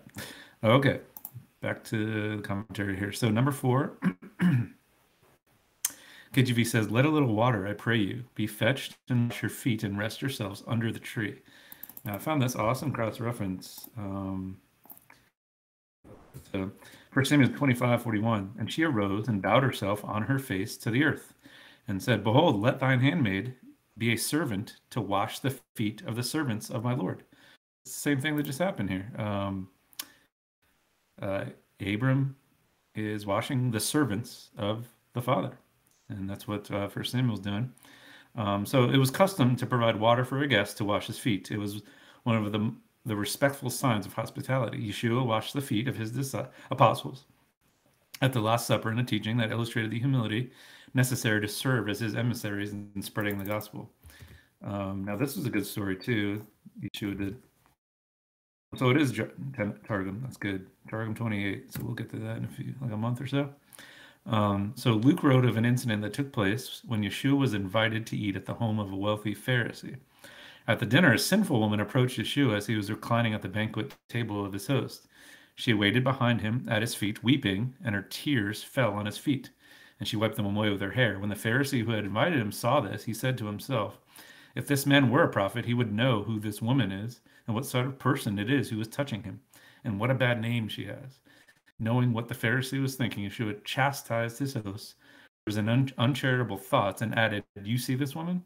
I came into your house and you poured no water over my feet because he's a servant of the, the Father, but she has poured out her tears over my feet and wiped them away with her hair. Washing of Yeshua's feet by the sinful woman was a sign of her repentance. The wealthy Pharisee did not show that sign of hospitality.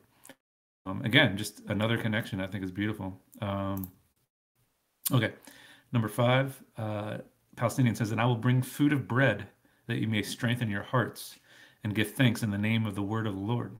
And afterwards pass on.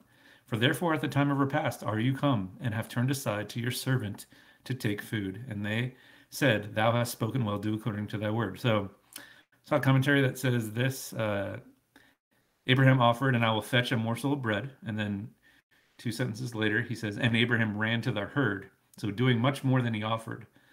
Um, and what they're saying is the righteous promise little and perform much whereas the wicked promise much and do not perform even little. And it's just you know you know that's the old uh, one liner of you know like over don't over promise and under deliver you know do the opposite right? Um, under promise and over deliver and that's what you know that's what they're saying abraham did.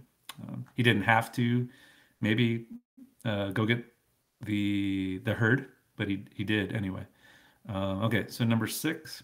And Abraham hastened into the tent unto Sarah and said, Make ready quickly three measures of fine meal, knead it, and make cakes upon the heart. Um, okay, so my wife found this one. I thought this was interesting. Matthew 13:33 is talking about the kingdom of heaven. Another parable spake he unto them: The kingdom of heaven like unto leaven, which a woman took and hid in three measures of meal the whole was leavened. So that's what Sarah did. She made three measures of fine meal, kneaded it, and made cakes upon the heart. What do you guys make about that? Um, that was an interesting connection. I have to, still have to work through it, but the kingdom of heaven, it, seems, was the same scenario just here in Genesis um, 18:6. I'll read it again. Abraham hastened into the tent unto Sarah. He's telling his wife, "Make ready quickly three measures of fine meal. This is the kingdom of heaven par- parable that Yeshua said, knead it and make cakes. Okay. Um, I'll do two more, eight and ten. Uh, number eight, Palestine took rich cream and milk and the calf which the young man had made into prepared meats and set before them, according to the way, what way, and conduct of the creatures of the world. And he served before them, and they sat under the tree, and he quieted himself whether they would eat. So saw another commentary that, on this verse that said, Abraham's concern for the comfort of the visitors is a typical depiction of Middle Eastern courtesy, washing away the dust of the journey, providing hastily baked cakes of what was probably unleavened bread, loaves, milks, milk in two forms, and roasted meat. So this was another thing uh, my wife pointed out. This reminded me of the kid in his mother's milk verse. This was before that, and blessed by Yah. This was blessed by Yah, so it couldn't mean what some think it means. What do you guys think? So in Exodus 23:19, that's Pamela. Um, Exodus 23:19. Good night. Uh, the first of the first fruits of thy land thou shalt bring into the house of the Lord thy God. Thou shalt not see the kid in his mother's milk. You know, you hear so many crazy different definitions of this. Um, is that what happened here? Like, um, they took the calf and the milk um, from Abraham's flock. I don't know. I don't know, but I thought that was interesting. Um, what do you guys make about that? Uh, that's another thing I forgot to say. Please take notes and and add comments later. We love hearing them from you guys. Okay, last one. Then I'll hand off to Noel number ten. And he said, I will certainly return unto thee according to the time of life. And lo, Sarah thy wife shall have a son. And Sarah heard it in the tent door which was behind him. I'm just gonna this this is uh see it arpeggio on the promises. So Genesis 12, 2. Yah informs Abraham that he will make him a great nation.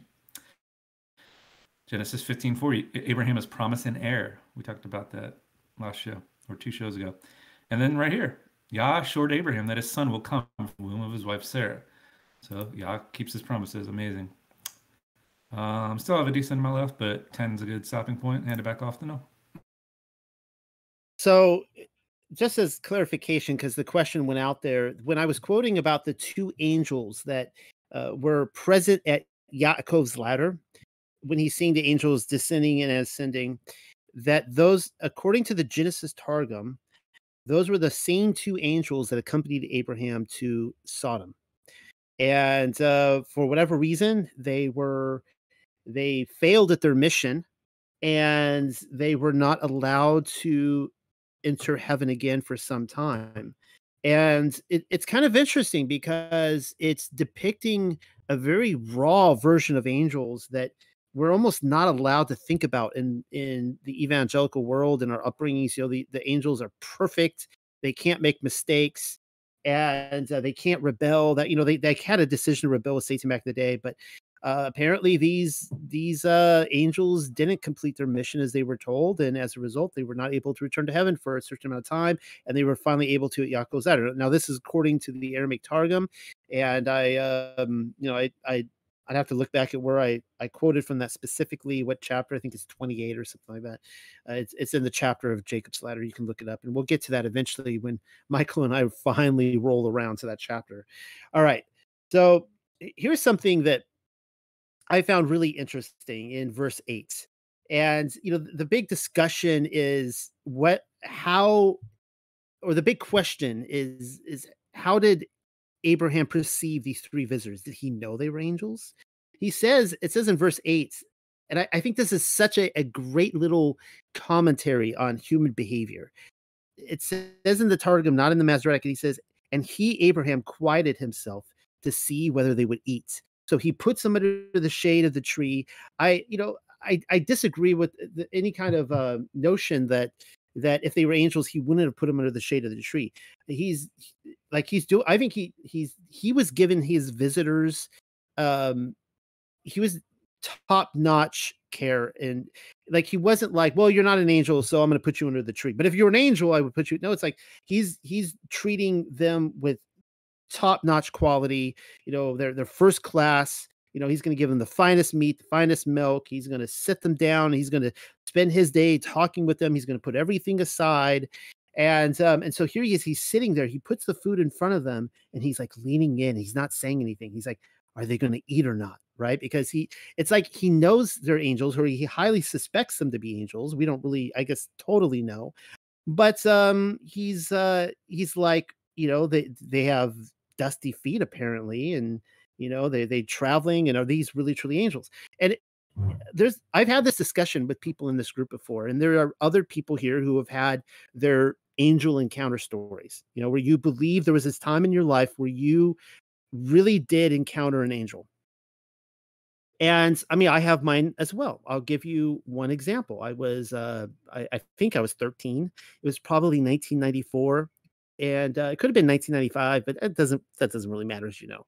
I was probably 13 and I was climbing up Half Dome in Yosemite. Now, if anyone doesn't know what Half Dome is, I actually talked about it a couple weeks ago when I went through the mud fossils, and I pointed out the giant's, uh, the giant woman's head that's crying that is apparently burned into uh, Half Dome.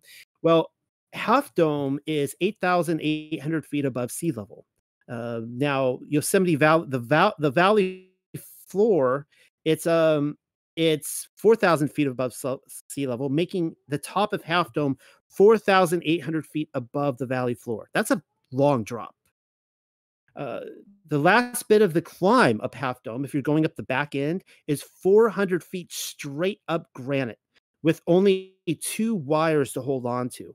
Um, and I did not strap into the wires. Most people don't. You just hold on to the wires and you climb up freestyle and uh, hope you don't fall. Well, the the same two wires leading up and down, it's a very tight squeeze to let anyone pass. Like you literally, it is so narrow. You you almost have to step outside of the wire to let somebody come down. You know, like you can kind of move to the side. It's very very tight. I, I bring this up because somebody's not going to climb. If you're ascending, someone's not going to descend past you, and you're not going to notice. Like you're going to notice. Uh, and one slip, of course, and it's nearly 5,000 feet to the bottom. So I was 13. I was climbing up with my dad and my brother, and we decided to go climbing at the crack of dawn. Now, if you need the logistics on this, we went camping at the very base of the final climb in a place called Little Yosemite Valley. We started at, at, in the pure dark with flashlights. And as we were making the final ascent, the sun was just peeking over the east uh, over the horizon. And so there was just that kind of purplish light, you know? And I remember it was my first climb up. I was terrified. And um, I was just praying for for for safety. You know, back then I would call him God or the Father or the Lord or whatever, and I was just praying for for his safety. And I kid you not, it was the, the first time in my life where I felt an overwhelming presence of angels on all sides of me. Like that's how I would describe it at that exact moment. That I had these these these angels on my left, my right, behind me. Like I wasn't like they're letting me know you're not going to fall. We have you. You got this. And I started climbing. Uh, my my dad later commented that he said I was just sprinting up that thing. Like I would just charge. He couldn't believe it. Like I, I was I was leaving them in the dust. I was probably 20 minutes ahead of them. That's how, I mean I was just going up this thing. Well, when I got about two thirds of the of the way up to the final 400 foot climb, um, I was uh, I was wearing gloves, but um, my hands got really sweaty. And if you guys know what that's like, like you're if you're in gloves and you're trying to hold on to something, your hands all sweaty, and it's like you feel like if you let go, your hands going to slip out and all that kind of stuff. And I I was almost dangling there, and I'm like, there was nobody else. It was just me up there, nobody else. And I'm like, I'm gonna fall. And I was I was terrified. And I remember I just prayed, I cried, out. I said, help. I cried to the Father, I said, help me. And immediately there was a man standing in front of me, probably, uh, you know, easily seven foot tall, uh, white skin, blonde hair, blue eyed. He was standing right in front of me, and he said, and he grabbed me, and uh, he and he he set me on my feet, and we had a little bit of an exchange. And he said, uh, and I immediately knew I'm like, this is an angel. That this is this dude is legitimately an angel. But I didn't I didn't I didn't say that to him because who would? It'd be like, "Are you an angel? Are you my guardian?" Angel? Like, you know, what's your name? Are you Michael? You know, like it was just like like stunned, like I could barely speak. And he said, uh, "He said, are you okay?" And I said, "Yes." And he said, "Is there anything else I can do for you?" And I said, "No, I'm good." And then he continued on down past me. Well, what the crazy thing is, is when I got to the top, and the sun has just risen I wait about 20 minutes. Like I said, my dad, my brother get up there, and I and I'm just telling them like, did you guys see the guy uh, uh, pass you by? And they're like, what do you what, what are you talking about? Like there was a guy, it was a blonde, you know, I described him. He said, and I told him the whole story. He's like, like, no, nobody passed us by. There was nobody on those ropes. And they thought I was making the whole thing up. Um, and they kind of believed me, you know, I mean, they, they had the same worldview, but it's kind of interesting to see Abraham with the same kind of thing. Like he's not, you know, he's not like putting it out there and, uh, but he's curious all the same. All right. So in review, Abraham sees three men standing near to him. According to the straightforward reading of the text, it is Yahuwah, uh, the presence of Yahuwah, or you might even say Yahuwah plus two angels. Maybe it's Yahusha's son. I, I don't, again, I don't know. Uh, after they eat, they inquire about the absence of Sarah. Now, I find this really interesting. They say to him, Where is your wife Sarah? And he replied, There in the tent. Oddly, even though this verse suggests that the men are looking for her, for Sarah, or that they have come for her. And that's what it, it, the angel in Jubilee says that they came to give her that message. Uh, the story simply continues with the men speaking to Abraham. Uh, and, and he said in verse 10, I will return to you at the due season, and your wife Sarah shall have a son. Um, the, the angel, one of the angels says Abraham. Uh, Sarah was listening at the entrance of the tent, which was behind him. Okay, so one of the things we do see here, and, and the the Jewish sages have talked about this. They think one of the meanings of this is that we see Sarah's modesty highlighted. I mean, here Abraham is speaking to these angels, and she's not like running up and trying to grab attention for them and asking all these questions. She's like remaining in the tents. Um, and so there's a guy named Rabbi Yitzchak, and this is what he has to say about it. The ministering angels knew that our mother Sarah was in the tent. So, what was the question leading to Abraham's response in the tent for? In order to make her beloved to her husband. So the idea is, is that uh, according to accordingly, the angels were just trying to get Abraham to notice how modest Sarah was by calling his attention to the fact that she wasn't there, that she was remaining in the tent. It's interesting. All right.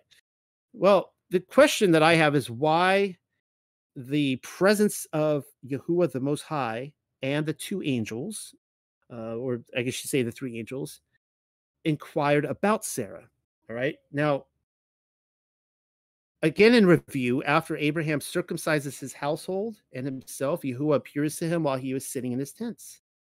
Um, okay, no, uh, okay, I already went over that. All right, let me um let's see. Okay, okay, here's the here's the question I had. I was a little confused there. Let me let me back this up again. The question is, did somebody go into the tent? Okay, now this is a very controversial question, and this is something that again has been asked by the the sages and I, I, keep saying the jewish sages because number one i'm fascinated with how they think and how they process the bible but also some things that i'm going to mention here is um, is is shocking to say the least in in why they now reject what i'm going to talk about uh, it, so in the Ma- Masoretic uh, script of verse 9, there is a word there which I cannot pronounce. And um, oh, let's see if it's going to translate this in here. If I put this in here into Discord. Yes, there it is. You can see it right there. Well, that word right there has dots called punctia extraordinaria. That's the official word, uh, which, according to the rabbis, communicates some sort of hesitation about whether the word or letters really belong in the biblical text. Um, so the letters Aleph, Yad, Vav.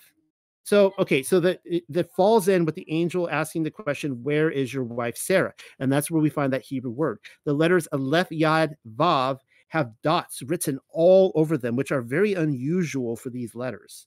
And again, this is the the Masoretic text, not the you know Paleo Hebrew which might be a whole different discussion. I don't know. Um, so the Rabbi Simeon, the son of Eliezer, has said regarding these dots wherever you find more regular letters than dotted letters, you should interpret the regular letters. But if more dotted letters than regular letters, you should interpret the dotted letters, if that makes any sense to you. So here the dotted letters outnumber the regular letters. So you should interpret the dotted letters. Does that make sense? So there are more dots surrounding this word in this passage than the letters themselves. As a result, some rabbinical commentators have assumed the graffiti dots communicate a missing scene, namely that the angel uh, that an angel or the angels entered the tent and spoke with Sarah directly.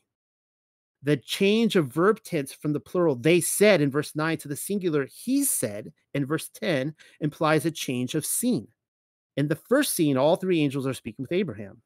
And the next scene, only one announces Sarah's pregnancy and the future birth of Isaac, of Yitzchak. And of course, then in the Aramaic Targum, he flies off.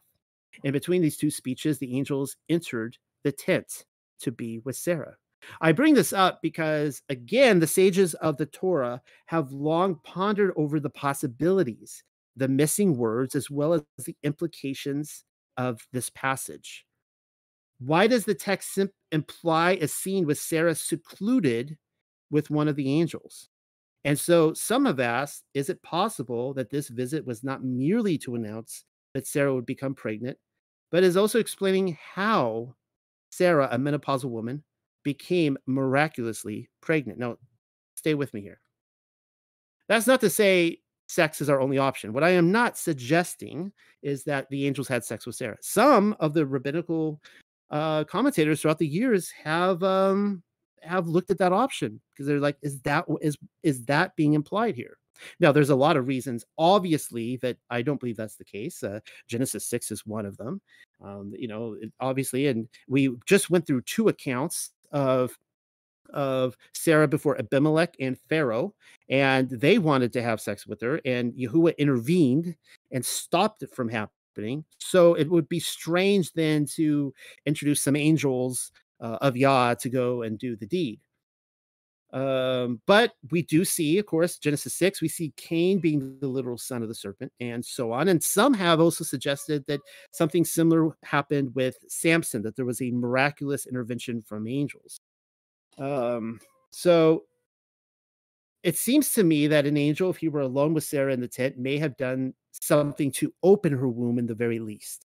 Okay, that is what I am suggesting as a possibility. This is especially interesting if the angel is Yahusha HaMashiach.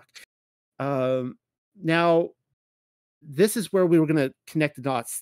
The dots, not tonight. This will be a few weeks from now, but we see this in Genesis 21 1. The Masoretic reads, Yahuwah visited Sarah. When Elohim and his angels appears to Abraham to announce the birth of Yitzchak, the text implies a hidden visit to Sarah. However, uh, oh, but but then we see that Yahuwah personally visits Sarah at a later time, right? Okay, so that's where a lot of the the the discussion is being based around. All right. Well, th- then we get this. This is this is where it gets really interesting. This comes from Philo, uh, Philo of Alexandria. He was a contemporary of the first century, you know, apostles of Yahushua Mashiach, of Paul, so on and so forth. And this is the the he, was easily the most influential Jewish, what we call Hellenistic philosopher. If you want to buy into the Hellenism, I used to at one time, I no longer do, but whatever. Uh, that he explicitly read the account of Yitzhak's birth as referring as referring to divine conception. He believed that an important philosophical mystery in uh, that there was a an important philosophical mystery to be had regarding the story of Isaac's birth. Yitzchak represents joy. His name literally means laughter because he is one with the power behind the universe, according to Philo. All right. Um, and this is actually, and so just hold on to something here. According to Philo, Yitzchak is literally Elohim's son and not Abraham's. All right, so this is what he says. When happy when happiness, that is Yitzchak, was born, she says in the pious exaltation, Yahuwah has caused me laughter. So she is Sarah. Yahuwah has caused me laughter, and whoever shall hear of it shall rejoice with me. Open your ears, therefore, O ye initiated, and receive the most sacred mysteries. Wait a second. Was Philo initiated into the mysteries? It seems that he suggests he's saying that. He's not suggesting, he's saying that right here. But let's just let's let's not get uh, detracted here uh, let's keep uh, distracted. Let's keep going. He says, laughter is joy, and the expression has caused is equivalent to has begotten. So Philo is saying that if you're if you're you're going to use the word has cause in the Hebrew, it's equivalent to has begotten. That's according to Philo, not me. So that is what is here said has much same meaning as this Yahuwah has begotten Yitzhak. All right. So that's how Philo interprets it that that passage that Yahuwah has begotten Yitzhak. And he says this later on in a in one of his books called All the Cherubs and he's discussing the angels. And I will bring forward as a, com- a, competent witness and proof of what I have said the most holy Moshe, for he introduces Sarah as conceiving a son when Elohim beheld her by himself. But he represents her as bringing forth her son, not to him who beheld her then, but to him who was eager to attain to wisdom. And his name is called Abraham. So, what what he's saying again is that when the Most High, Yahuwah, entered the tent alone with Sarah, that he was able to, that she conceived a child somehow, and uh, that Yitzhak is literally the begotten son of the Most High, and that Abraham is not his physical father, but his spiritual father. All right. Now, this is, it gets a little bit more interesting. Well, before I get there, okay, so uh, a guy named Howard Schwartz, a scholar of Bible and Jewish thoughts, uh, has explained Philo in this way. He says, How does Philo arrive at this explanation? He interprets Sarah's comment that Elohim has caused me laughter to mean that Yahuwah has begotten Yitzhak, which we just read. He interprets has caused to mean begotten, which we just read. And he substitutes Yitzhak for laughter, since Yitzhak means laughter, referring to Sarah's laughter in Genesis 18 12 when the angel said that she would have a child, even though Sarah was 90 years old. So that's interesting. So it's when he enters the tent, she laughs, which is the name of the child, right? At the moment that he may, when when there may have been a divine intervention. Well, then we get to Paul of Tarsus, our our friend Shaul, uh, and he has something very interesting to say in his letter to the Galatians, chapter what chapter is this? Chapter 4, verse 22, in which he says this. Pay very close attention to this because I think there is something to be to be ver- read very deep here. It is written that Abraham had two sons, one by a slave woman and the other by a free woman. One, the child of the slave, was born according to the flesh. Wait, what? That would be Ishmael with Hagar. He was born according to the flesh. The other, the child of the free woman, Sarah, was born through the promise, but not of the flesh. He was born through the promise. So, a, a, um, now a guy named uh, this the another guy, another yeah biblical scholar, his name Daniel uh, Bo, Boyarin, uh, writes this uh, concerning what we just read. It should be noted that in the biblical text, it is not stated that Abraham knew Sarah, his wife, after the Annunciation. That's really interesting. Now, it'll be interesting to see if we read that in the Targum, if he knew his wife, because in the Masoretic, it never says that he knew her. And that's something we often read in the Bible. He knew his wife, and then they gave birth, or they conceived and gave gave birth to a child. There may have even been then a tradition that the conception of Yitzhak was entirely by means of the promise the point would be that Hagar had sex with a man in order to conceive, but Sarah did not. Now, what I find particularly interesting about this is that I, I was reading a Jewish website and uh, great information on it. It's called Torah.org. Uh, I, I, go there to, to really understand their, their thought process.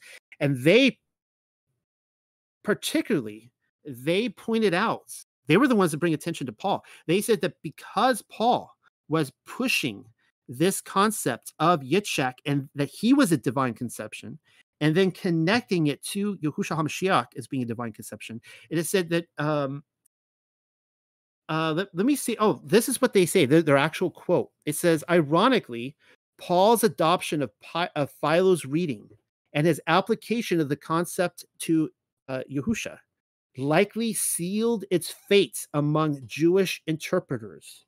The New Testament traditions of Yahush- Yahusha's birth through the Ruach HaKodesh rendered any such idea uh, anathema.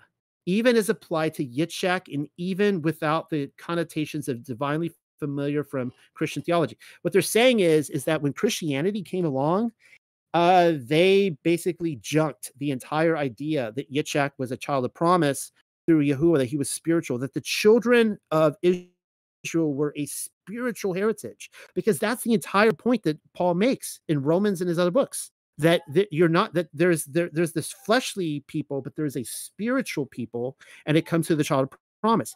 According to the Jews, they're saying they believe that very thing but they ditched it when Paul came along because they hated the guy so much. They hated him and you know Yahushua Mashiach, and they made a lot of changes. And we also know that at the same time they ditched the entire Genesis six theory of the angels. Like guys, like the Book of Enoch was a Jewish book. It was written well. It wasn't. I mean, it was written by Enoch, but it was uh, immensely popular amongst Judaism of the first century, and uh, as was Jubilees and others. And they basically junked the entire uh, angels having sex theory because um, the same thing. There were too many connections to be made. So I found that interesting. Now, before handing it back to Michael, um, I have one more here to point out. This comes from the writings of Abraham, which very rarely lets me down. I love this book so much. This is the same scene uh, that we see being played out. And hopefully, you're all still with me. This comes from chapter 115, and here's what it says When they had eaten the angels, one of the holy men said unto me, We shall return to thee nine months hence, and behold, at that time Sarah shall bear a son. So, nine months, guys. Like, what, what happens in nine months, right? So, the, it, the, the, the countdown clock has just begun. Now, Sarah was listening at the door of the tent, and when she heard these words, she laughed within herself knowing that she was past the age of bearing, and I also was very old. But the holy man of Elohim rebuked her. Now, keep in mind, this is one man here, right? It's not the, the three of them, kind of. But the holy man of Elohim rebuked her, saying, Is anything too hard for Yahuwah? Surely, when we return here at nine months hence, thou shalt bear a son. Whereupon the three holy men of Elohim entered with me into Sarah's tent and blessed her. Now, oh, and I'll repeat. I'll get back to verse five in a second, but here's here's the the kicker. And the Ruach Hakodesh fell upon Sarah in mighty power. The power comes from Yahuwah the Most High. We see the father and the mother both represented here. The Ruach Hakodesh fell upon Sarah in mighty power and the blessing, and she conceived according to the word of the man of Elohim. It says she conceived right there in the tent. Um, and I you know, I don't want to be vulgar, but I don't think Abraham and Sarah were having sex in front of the angels. It seems to me like this is stating that uh, Yitzhak truly was a uh, spiritually uh, gifted um, a child, and that this is an Old Testament kind of um, Yahushua HaMashiach uh, event going down here. And um, I'll kind of just leave that for you guys to discuss discuss afterwards. That was uh, this was all like kind of mind blowing to me this week because I'm digging into this. I was not going into this expecting to find, you know, how the, the bread trail crumbs work. This is what I discovered, and uh, we can discuss it later. Back to you, Michael. all right. Um, a lot of great comments in the chat, and all you want to check those out. We'll possibly open it up later. Um, and if you continue on that path, maybe make a separate video so people don't get lost in the in the Targum um, video part of it. Um, okay, so number twelve. Um, KJV says, Therefore Sarah laughed within herself, saying, After I am waxed old, shall I have pleasure, my Lord being old also. Now let's, let's start laughing here, guys. Um, so, you know, laughter becomes a thread that links 17, 18, 19, and 21 of Genesis. So Abraham left, Sarah left. Yah questioned Sarah about her laughter. Sarah denies laughing. Lot's son in law laughed, next chapter. Sarah comments on Yah causing her to laugh. Sarah declares that all who hear Isaac's birth will laugh with her. And Ishmael laughed with Isaac. And obviously, we, we talked about that before that Isaac means laughter as well. Um, so, what do you guys make of that? These four chapters, all about laughter. Interesting.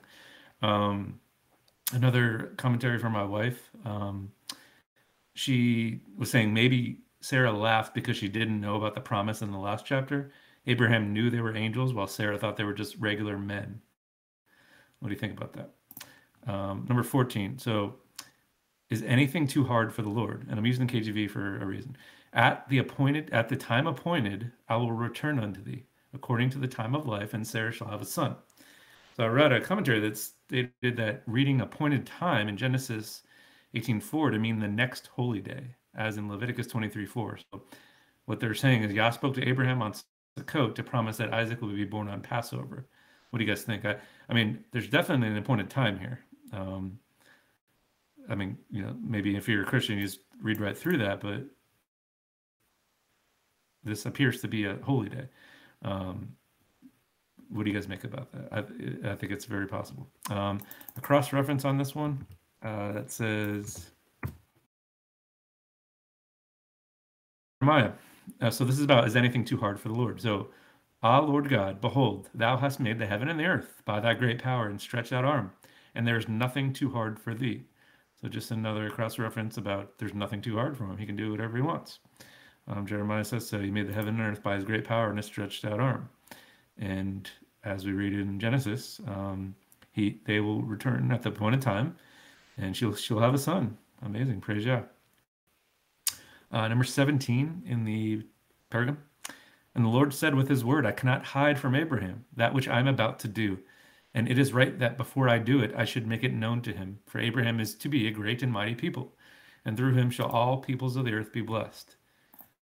Uh, trying to decipher this one. Um, but Sarah's response to Yah's announcement. So Sarah laughed to herself, thinking, Now that I am past the age of childbearing and my husband is an old man, is pleasure to come my way again. Yah's response to Abraham, Why did Sarah laugh and say, Am I really going to have a child now that I am old? Sarah's response to God, I did not laugh. Yah responds, Oh, yes, you did. I don't know. I don't know what to make of that, but I thought that was interesting what they're pointing out there. Um, 20 is my longest one. I'll, I'll do that and then I'll have just a little bit left and we'll open it up. Um, and the Lord said, Because the cry of Sodom and Gomorrah is great, and because their sin is very grievous. So this was a cool word study. So because the cry is what I'm focusing on. And Isaiah 15, 5, my heart cries out for Moab. And we'll find out next chapter that's the children of Lot, Lot's daughters. Um, his fugitives are as far as Zoar. We've talked about that city. And Eglath Shalishia, for they go up to the ascent of Luhith weeping. Indeed, on the road to Horonaim, they raise a cry of distress over their collapse. So, in this verse, and the Lord said, Because the cry of Sodom and Gomorrah is great, same cry that the children of Moab, the children of Lot's daughters, do during their collapse. They raise a cry of distress. Another similar one, Ezekiel, this is a summary of grief of Tyre. So, let's talk about Tyre.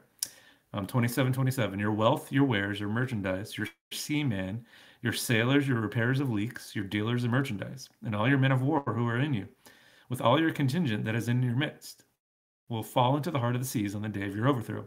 At the sound of the cry, or the cry of your distress, or because of the cry of your sailors, the pasture lands will shake. So, you know, I'm sure there's there's definitely a cry for righteousness and when you're in covenant, but there's also this cry of distress for Sodom and Gomorrah in this verse, for the children of Lot's daughters, Moab, and then Tyre. These, you know, they're they're crying about their destruction. So I thought that was interesting cross reference there in word study.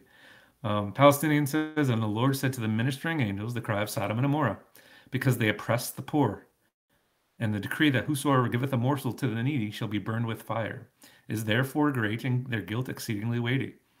Again, just highlighting the oppressing the poor. We know about homosexuality, but it's the poor part. Um, you know, I've talked about the, the other um, scenarios of Sodom.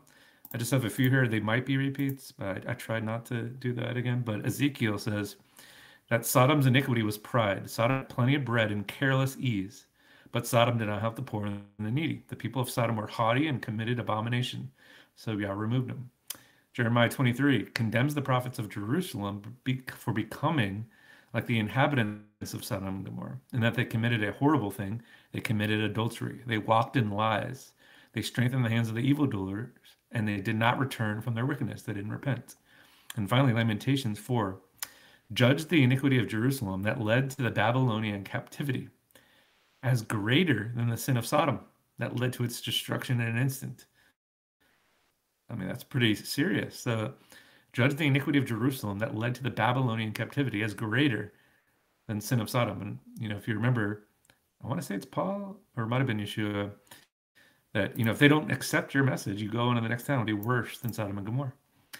Um, so I'm going to add this.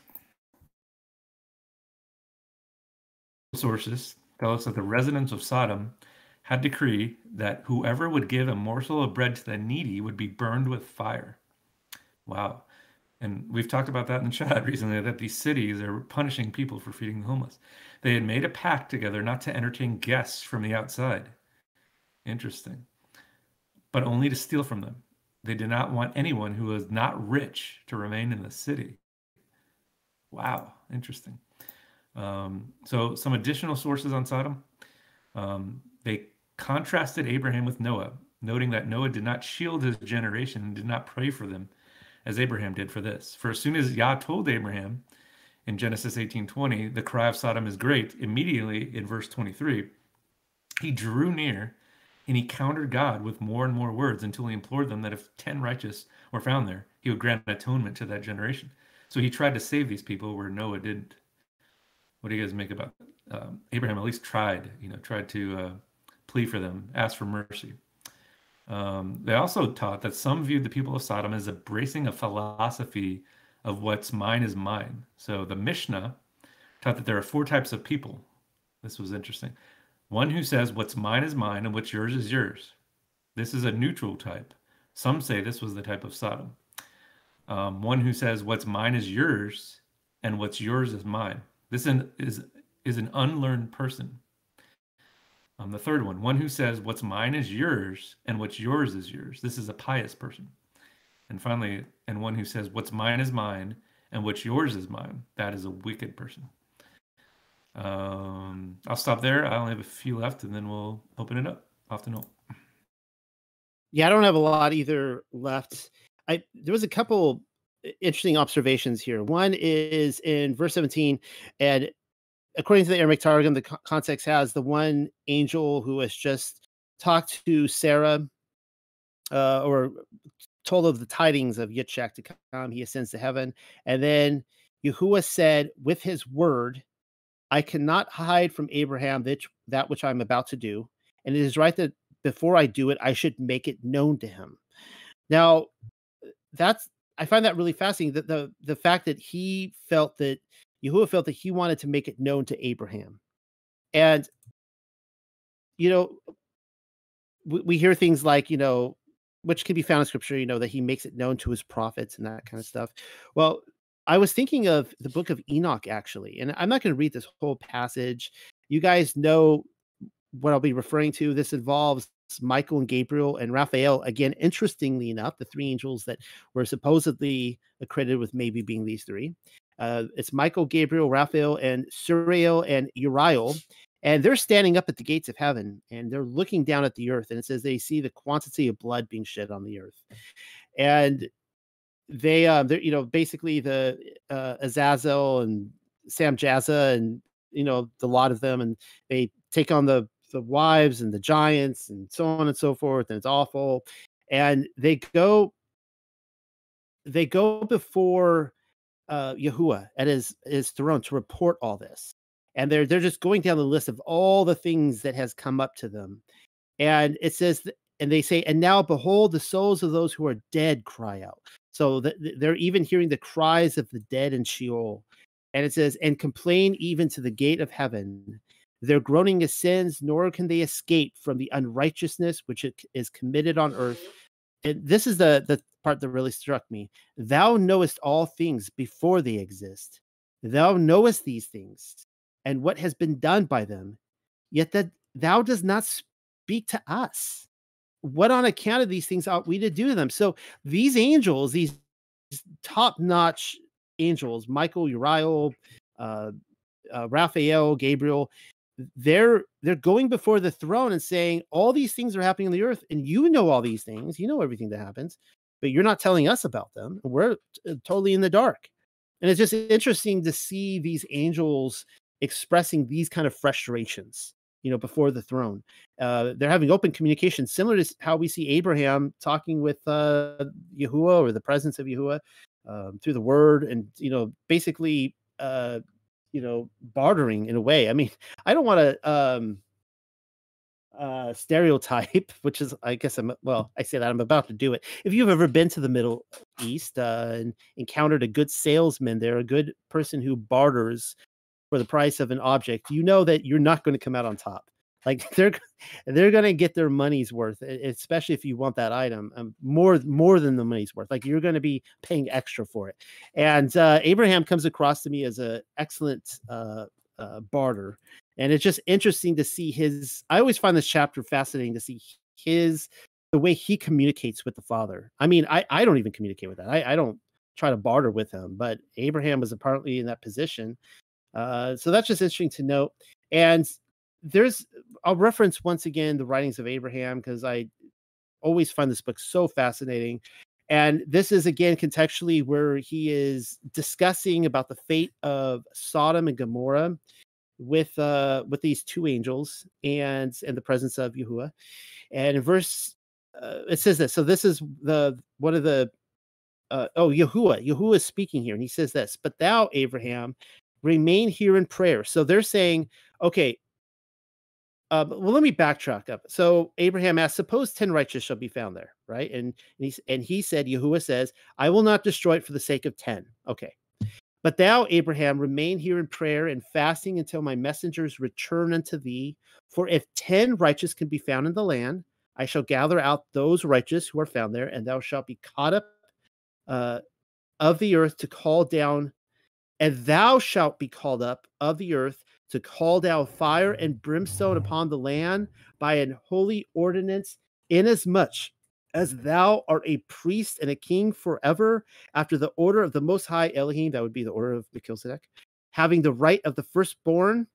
So there's the firstborn. Some of you guys were talking about that in the um, discussion, which hath come down from the fathers to exercise absolute authority over thy posterity even the right of life and death under the direction of the Holy One. So, according to this, it was Abraham who was expected to call upon the fire to have destroyed. He didn't want to, but apparently he was the one to pray for it to happen. So that's really interesting. And then it's and then even more fascinating is the follow-up verse. Yahuwah says, Nevertheless, remember that this authority can only be exercised under the direction of heaven. For when any man exerciseth his priesthood contrary to the will of heaven, his priesthood is forfeited. This is the Melchizedek priesthood. His authority passeth away, and he can call upon the powers of heaven to accomplish no work from that day forward. That's actually pretty terrifying to think about, but that's actually prophetic for Yahushua Mashiach that he uh, is he can be our high priest and he can continue to work on our behalf and be our advocates, um, our ambassador, our king, so on and so forth, and uh, exercise authority because he, uh, according to this, his priesthood was never forfeited uh, because he did everything according to the will of heaven. Nothing was contrary to the will of heaven. So uh, I think I'm going to end that there. Yeah, I think that's it. So, Michael, you go and finish up. And I reading some of those comments, I think there's going to be some strong opposition or perhaps some discussion to what was said, and I'll be eager to hear everyone's thoughts. Uh, back to you, Michael. Go and finish it up. yes, yes. Let's please get some discussion. It was it was great comments in the chat. Um, I have a little bit more than I thought, but not much. Um, Twenty one says, "I will go down now." See whether they have done altogether according to the cry of it, which has come unto me, and if not, I will know. So that's the, that's Genesis eighteen twenty one. Um, so I want to focus on I will go down now. So when Scripture reports that Yah intended to descend, as in this thing, it signals that he's he's going to punish humanity. So in Genesis eleven, the Lord came down to see.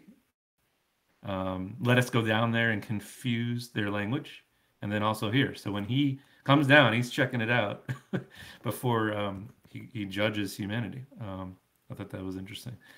Um, so Palestinian, a little bit different. Uh, I will now appear and see whether, as the cry of a damsel torn away, which ascendeth before me, they have made completion of their sins, or whether they have made an end of their sins.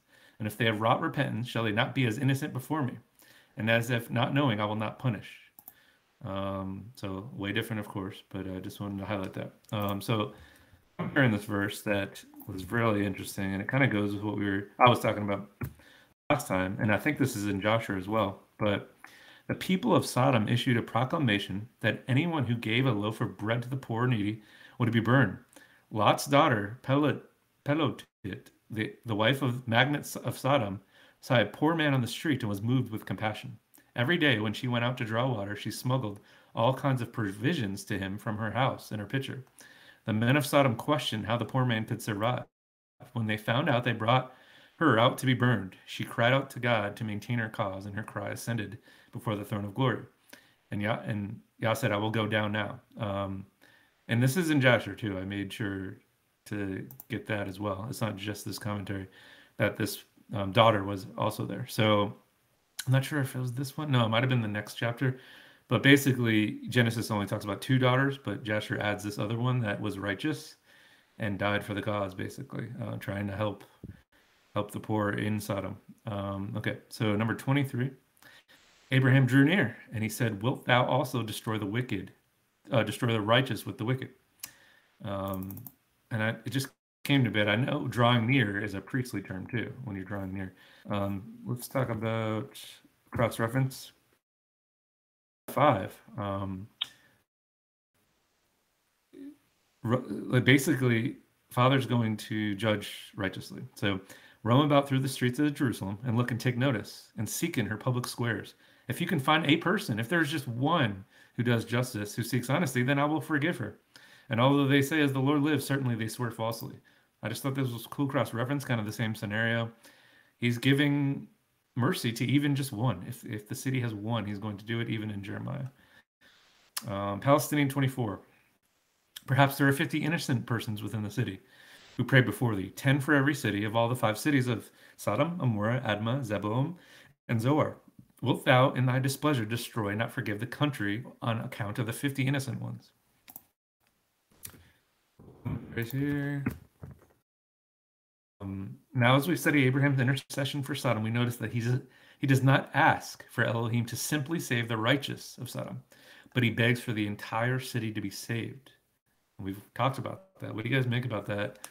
Where Noah didn't do anything, um, just got. I mean, he, you know, obviously he was obedient, but he didn't plead for the people. Um, where Abraham did, and Abraham, and here's why. So this is what this commentary said about that.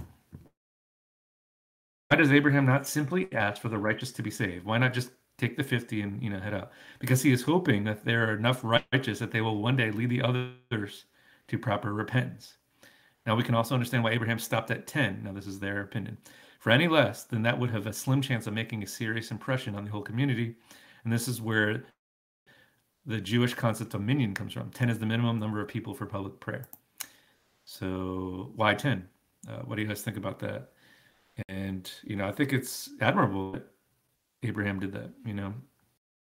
Um, okay, so this is my last one, real quick. Okay. So 25 says, That be far from thee to do after this manner, to slay the righteous with the wicked, and that the righteous should be as the wicked. That be far from thee. Shall not judge, shall not the judge of all the earth do right? And let's end on a good note. You know, we had some heated discussions in the chat, but let's end on a good note. These are verses of Yah judging. So in Psalms, you have maintained my right and my cause. You sat upon the throne as the righteous judge. Psalms again affirms that there is a God that judges in the earth. Judge of the earth. Deuteronomy says he executes justice for the fatherless and the widow. Psalms again loves righteousness and justice. Righteousness and justice are the foundation of your throne. Executes righteousness and acts of justice for all who are oppressed. He will maintain the cause of the poor and righteous, the right of the needy executes justice for the oppressed. And finally, I will make justice the line and righteousness the plummet. Um, that's all I got. I hope you guys enjoyed 18. I guess hand off to Noel, and then we'll hand it off to you guys. Yeah, well, you hand the baton to me. I'm just handing it to the group. I hope you guys enjoyed that study, and um, I, it, it's just amazing how how much rich texture there is in just you know just one chapter. And I, I know that Michael and I looked at this from certain angles, and I'm sure there's so many more that can be looked at. And that's what's incredible about uh, the word of Elohim that the more I read from it year after year after year, just the more I discover and learn, and unexpectedly, right? The things I never never expected to find. So, handing over to you guys, what do you guys think? Um, there was, as Michael said, there was a little bit of heated discussion there for a, a, while, a few minutes, while I was discussing some of what the Jewish sages were talking about Yitzhak. Um, so I'd be curious to hear your thoughts about that. So yeah, hey, it's me. I had to figure out how to get to the unmute really quick. So yeah, I um I thought it was really interesting and uh, listening to all the commentary about Isaac, I was just processing it through and I think there was something there had to have been something going on there and would be curious to see what that missing text is, but as Noel was reading it, I was just kind of processing it in my head with the other scriptures and I was thinking how um there's many scriptures like Colossians 1 15 to 21, which talks about Yahusha being the firstborn, and then Revelation 1 5 calls him the firstborn of the dead. So that might not be like like literal firstborn, but then the one that gets me is the um John 3:16 where Yahusha and this is in reference to Isaac being like the literal son of Elohim um, in John 3 16, and I'm looking at the Hebrew gospel, and it reads actually pretty interesting because it says, For El loves the world so much that he gave his, and this part is in bold where it says this, his only son, dash, one alone begotten, all of that is bold. So it like emphasizes that Yahusha is his only son, one alone begotten to the world, in order that he who believes in him will not perish but have everlasting life. So um that that part, you know, that and those are, you know, Yahusha's words. So unless it's like a mistranslation or, or something there, but that kind of goes um against Isaac being um a son of Elohim there. So I thought that was interesting. But other than that, there was so much that you guys read from that I'm going to have to listen to this again because there was a lot of interesting things things that came up that I, I, I want to dig further into. But those were my my thoughts on that. Can anybody hear me right now? Oh, I can hear you. Yep. Okay, I got kicked off the internet, so I was um I heard the beginning what Mary was talking about, and then I didn't hear the end of it. So here's here's my thoughts on this. A couple, I think it was last week that I read from Second Enoch, and I read from the ending of Second Enoch where it talked about the first uh, Melchizedek being Noah's nephew, uh, the, the, the son of Ner, who is Noah's brother, and it it talked about how Ner did not see his wife for upwards of a year, and then he shows up and he sees his wife very pregnant and delivering a child and he protests and she's like i don't know what happened i just got pregnant. And uh, you know had the baby and the baby you know ascends to heaven so uh, uh, well the baby uh, didn't ascend to heaven right away but it happened soon and this was apparently the first melchizedek. Now the implications of this is that it was she wasn't a virgin but it was an immaculate type of conception that that there was a divine uh intercession from Yahuwah the Most High, and this child was born. And I don't know if that kind of went past everybody back then. Um, maybe it's because people were just writing it off like, oh, this is fiction or whatever. And I was taking it as serious. I think this is legit. Um, I think that there are multiple cases of this perhaps happening, of this divine intervention throughout history. I mean, Adam and Eve is just one obvious example. Um, but uh, then Noah would be another very interesting example. And I don't think that diminishes at all from Yahusha or his works, or it does not threaten the New Testament. Um, it actually, in my mind, emboldens it and makes it more of a of a ongoing tradition.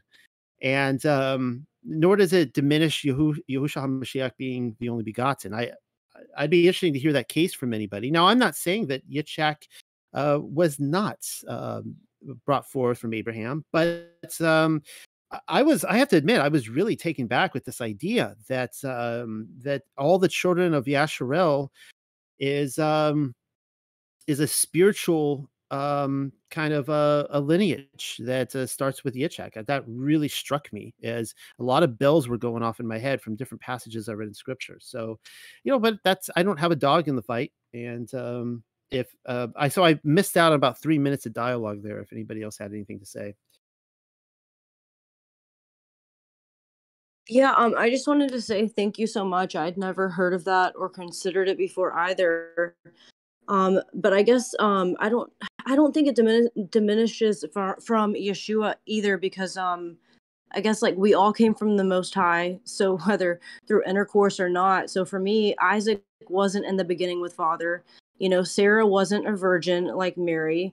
Isaac wasn't, you know, the Messiah. So there's still a difference in for me Yeshua coming into the the flesh. So, you know, why couldn't Father just, you know, open her womb? Um it seems to me that he could and that doesn't necessarily contradict, you know, the purpose of Yeshua. So that's kind of the way I'm seeing it. And thank you. Yeah, but I mean, when I just so you guys know, I mean, again, it, it, I, I don't have a dog in this fight. Like it, it it's either Yitzhak is the son, the physical son of Abraham, or he's the spiritual son. Um, and you know, I just present the the the the idea out there. I mean, this isn't something I came up with. This is something I read in multiple texts, and it just kind of it was a breadcrumb trail I followed. I found it really interesting. Uh, but when I think of Yahusha as the only begotten son, I think of him as literally being the only begotten son way before Mary and Joseph. Like at the very beginning. He was the only begotten son of the Father. Um, and um, so, you know, that's just how I think about that. Okay, am I here? Can anybody hear me? I can hear you.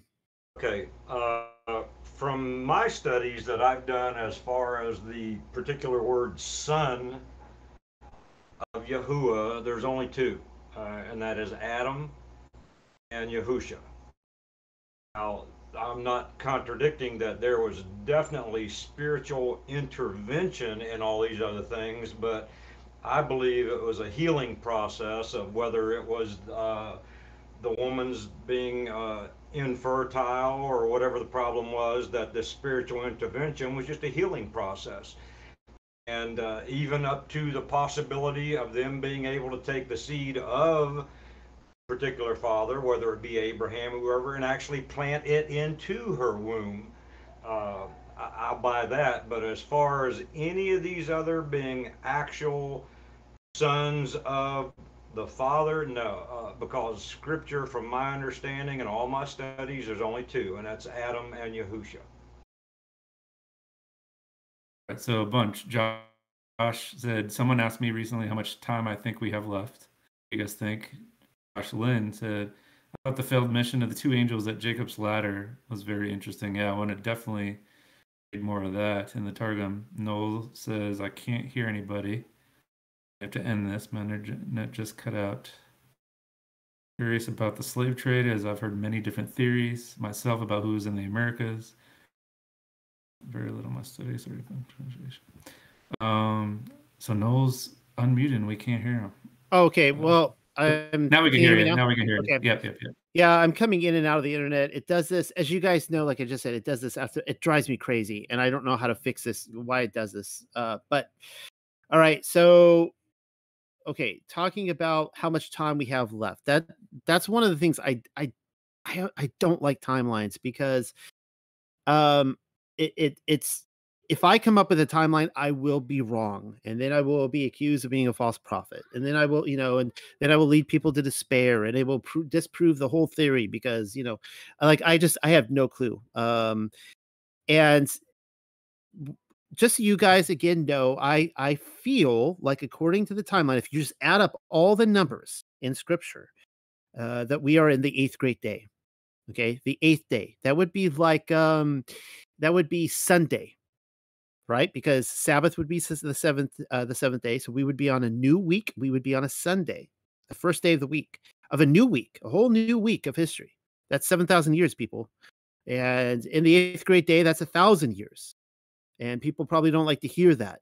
I have no clue uh, when the thousand years are going to end. So if I'm advocating that the millennial kingdom is a thousand years that already happened, the question is at what point did it come to an end and how many years? Let's be really liberal with the numbers and say the millennial kingdom ended 500 years ago Um, and uh, that means we've got 500 years left in the eighth great day. So, uh, I, I again, it, what if a short season is is a thousand years? I mean, that nobody probably wants to hear that answer, but it means that every one of us will die, and our children will die, and New Jerusalem will not have come down yet. Okay, that just throwing that out there. I think we all need to be prepared to live the rest of our lives for Yah, and not expect this to all come to a head in the next two or three years.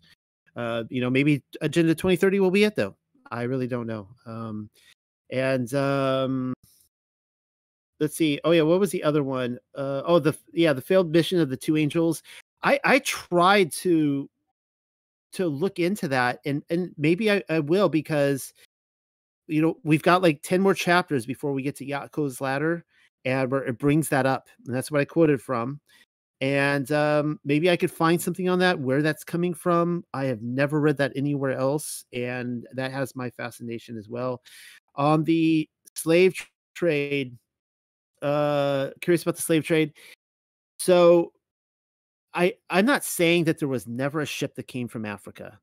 Um I, I really do, you know, being the skeptical sort, I really question that whole narrative, especially when we could find that there were people of all different colors in America in the so quote unquote new world, and that we have photographic evidence of black Native Americans in New York State, in Salt Lake City, Utah area, all the way to California. We have the Miwok Indians living in Yosemite National Park who were black.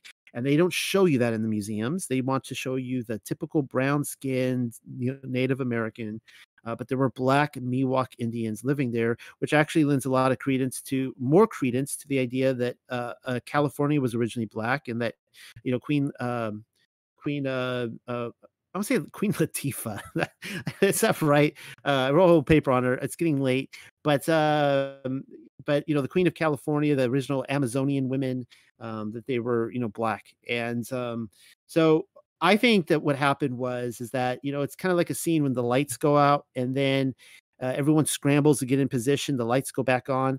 When the lights went back on, the the African Americans or the blacks were in slavery the Native Americans were being rounded up and putting on plantations. I mean, they both got screwed over uh, for the white man. Uh, but um, you know, I, I also have the the question of did the black people know they were in slavery? And I know that that sounds like like uh, the most retarded thing to say. People will hear that and go like, "What are you talking about? How do you how, how in the world could you come up with the thought that they did not know they were in slavery? I suspect that a lot of them did not know they were in slavery until somebody came along and said, "Hey, you're in slavery. We just freed you." Um, and the reason being is that the the system of slavery that you see set up in the according to the official narrative on the plantations is exactly how society is set up today. Dun dun dun. And how many people, if you were to go out and ask if they're a slave, they would be like, "No, I'm not a slave. I'm a free American." They have no clue that they're slaves. They were all slaves on plantations, and um, society is set up that way. And so, I kind of think that they were. Um, a lot of them didn't know. Uh, kind of like we see the same thing in Jasher, that the the sons of Yasharel all sold themselves into slavery uh, to Pharaoh, except for one. The Levites did not. They were the only ones who were not sold into, uh, did not sell themselves into slavery, and uh, that is why Moses and Aaron were free to walk around. Pharaoh had no authority to make him go in the fields, and but the others, uh, they had to go in the fields and work. And um, so, anyways, all that to say, I think I just I have a lot of questions about the official narrative and how it ended up that way. There's great combo going on, Noel. We want your opinion. Oh, we lost you again? You're not unmuted. You oh, I I'm here. Okay, there you are. You're back. You're back. You're back. Um, basically, the discussion about how we're not in the Great Eighth Day. We're kind of after the Sukkot. We're in the winter after Sukkot for the new beginning. Does that make sense? What do you think about that? The short season could be the winter after it instead of the Great Eighth Day kind of thing. Yeah, that could be. I mean, that's yeah, I mean, how would that work out though? I mean, if you're using so somebody take me through that then. Okay, so if we're dealing with actual years and there is a literal thousand year reign uh, that is a. There's a continuation. Like there, there's no break in the week, right? There is a thousand years, a thousand years, you know, add up to six thousand, and then the the next thousand is the day of uh, of Sabbath of the Millennial Kingdom. That comes to an end, and then we are past that. Uh, we're not in a new week. Like, has there been a break to the weeks? So, someone take me through that. How does that work? So, yeah, you wanna you wanna say something?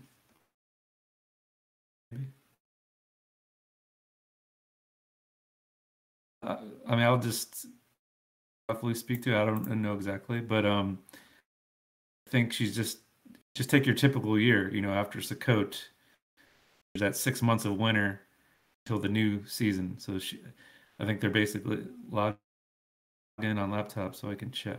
Um, so yeah, I mean, there's a lot of mystery on the Great Eighth Day. We don't know. Maybe there is a short season between the last Sukkot and the Great Eighth Day, kind of thing. Okay, there she is. I can hear her now. Um, yeah, I mean, literally, this just popped in my head while you are talking about it right now. So, because I just can't imagine that the eighth grade eighth grade day would be full of evil and deception. So, um, I don't know who said what that made me think of it, but yeah, after tabernacles, tabernacles is a reflection of millennial kingdom. Yes, you know, we get the eighth grade day at, is at the end of tabernacles. But we also know that each feast is being fulfilled separately. So the eighth great day is a feast unto itself. So it's possible, I don't know, I'm just throwing it out there, that there's that winter season, right? At the end of the year, short a short season after tabernacles that we might be in. And then we go into what would be the fulfillment of the eighth great day the final feast fulfillment. I don't know. I think that's a great thought. Uh, but here is the one question I had: Is there a break in the week? Because if seven thousand years have come to completion, uh, we're just assuming at this point. We're assuming that the Millennial Kingdom has happened, um, and that we're not still in it. You would naturally then roll over to the next day, to the eighth day, then to the ninth day, the tenth day, eleventh day, so if the eighth great day lands literally on the 8,000 year mark, uh, just as the Sabbath day would rest on the 7,000 year mark, and you know, that six to 7,000 years, and so on. Um, it, I mean, keep in mind though, a thousand years is a long time. I mean, a lot can happen in a thousand years. And so I don't know, I, you know, when I say that we're in the eighth grade day, it is a it is a day where some amazing things happen. Like you know, salvation is complete, right? Because you know, New Jerusalem comes down, sin is abolished, death is you know thrown into a lake of fire. Some you know incredible things happen. Um, but you know, I don't think that's going to take a thousand years to uh, accomplish that either. I mean, it's it, it seems to me that it could happen let's say that the eighth great day is referring to 8,000 years, but the eighth great day is a, a literal day that happens. That could happen at the 600 year mark. It could happen at the 500 year mark. It could happen at the 900 year mark, right? Like it doesn't of the eighth grade day, if that makes sense, if anyone's following me. Um, so I guess I take the eighth grade day to kind of almost be like our, you know, when it can we convert back into like this a time of eternity. But yes, I see what you're saying that there has to be a fulfilled fully fulfilled 7,000 quote unquote literal like millenniums or days. Um, but as we've been, you know, look, looked into it, this, it almost seemed like this 7,000, you, you know, if it's the, the millennial kingdom, I mean, wasn't at one point people saying it was started, possibly started in the year what we think is the year of 5500 or something? Yeah, in the in, in the 500s, yeah. Yeah, so I mean, that's we're already kind of we're we're not on an exact thousand year reckoning anywhere, or it's just because you know they're hiding stuff from us and they've jacked up our history. But um, well, well, I I I actually think one of the now it, it's probably breaking up on my end. So if you guys can hear me clearly, great. If not, let me know because I'm not sure if Lisa finished or not. I don't want to interrupt anybody. No, um, I just. Okay, so what one of the things I'm if you know there a lot of you have you've looked into the idea that there are a thousand missing years. You know, you've looked at the the I, the J, the X, right? I think amazingly is so when I started this journey, I was thinking maybe we were literally a thousand years removed from Messiah, which was a bit of a mind trip. Um, but now I'm looking at it and I think the the dates are pretty accurate. I think we're about two thousand years removed. Um, I say that because if um, now I, I you know I there's a lot of questions I have. I need to work on this more, but a lot of us are coming kind of collectively to this idea that the millennial kingdom ended in the 1500s and that the the renaissance afterwards was um a, a, total rebellion against the the dark ages which it was i mean according to the official narrative it was and uh, you know and so as we look into the, the the tech that was used these would have been you know the artwork all that kind of stuff the the creation of these buildings they they would have been using the same sort of technology that you know there was like a reset but they were continuing and then there was of course another reset and another there were probably multiple resets until they decided to disband that whole thing. So what i'm saying is that we could be 500 years removed from the millennial kingdom um, at this point in time well here's the other thing i was kind of kicking around just the calendar ideas and things i've seen in researching the calendar is that there was a time when they never really reckoned like the dark months of winter. They only had you know month names for like the productive harvest months and then winter was just winter. It was just the season that they didn't really reckon. And so if you think about it so if we've got you know first through the seventh months are all we you know feast or harvest is happening. And then so then you've got you know the 8th 9th 10th 11th 12th and if you want to go there the possible 13th month that's five almost or sixth quote unquote months of darkness or short season that that are kind of undefined in a sense if you want to parallel you know the idea of calendars or something okay so that's really fascinating if you can what you just said is is really really fascinating if you can get me wherever you research this, if there is some sort of source that I could look at, because I would love to look at that. The idea that they did not reckon the months after, you know, Sukkot, like those months leading up to uh to Passover, you know, the first of Nisan or whatever, uh, that they didn't reckon those as time or date, whatever, that would be incredibly helpful and to think about all this because I I could see at that point where there could be a break in the week. And I was discussing just last week with Pamela. She was here earlier tonight. She went to bed. Uh, where she is reading the Paleo Hebrew, and and the Paleo Hebrew is a game changer. Uh, it's according to her, it's so much more rich and in depth than the Masoretic Hebrew could ever, uh, you know, the the modern uh, Babylonian script or whatever you want to call it, can ever hope to be. And like you could just write a book basically on just the first sentence of Genesis of Bereshith. And she she was saying that it was a complete um she's you know agrees with me that it was a recreation event but that it was a complete reset like a wiping clean of everything everything was wiped clean and for her that was one of the final nails in the coffin on the lunar sabbath theory because according to the lunar sabbath theory the seventh day of creation is really the eighth day and there the day zero was really day one. Uh, but she's like, no, that everything was wiped clean. And there could have been any number of time before that where there was nothing reckoned. So that's that's interesting. That if there was uh, the Millennial Kingdom kind of ended it, and then there's going to be a reestablishing of the eighth great day, um, as you know, a uh, the, or what you said, Lisa, that that not all holidays are. I think you had said something like they're not all fulfilled, you know, together at the same time. Um, so I could see how Sukkot could be fulfilled, and then the eighth great day could be fulfilled at a separate time. So that's that's all good stuff.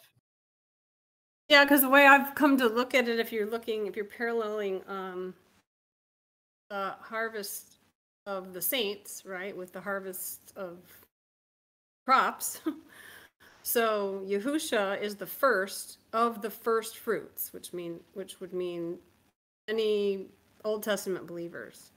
And the Old Testament believers are the barley, the fullness of the barley harvest. Then you have the like the apostles and the early disciples at the time of the if you want to say at the time of the temple destruction as quote unquote the early or hasty early ripe wheat harvest.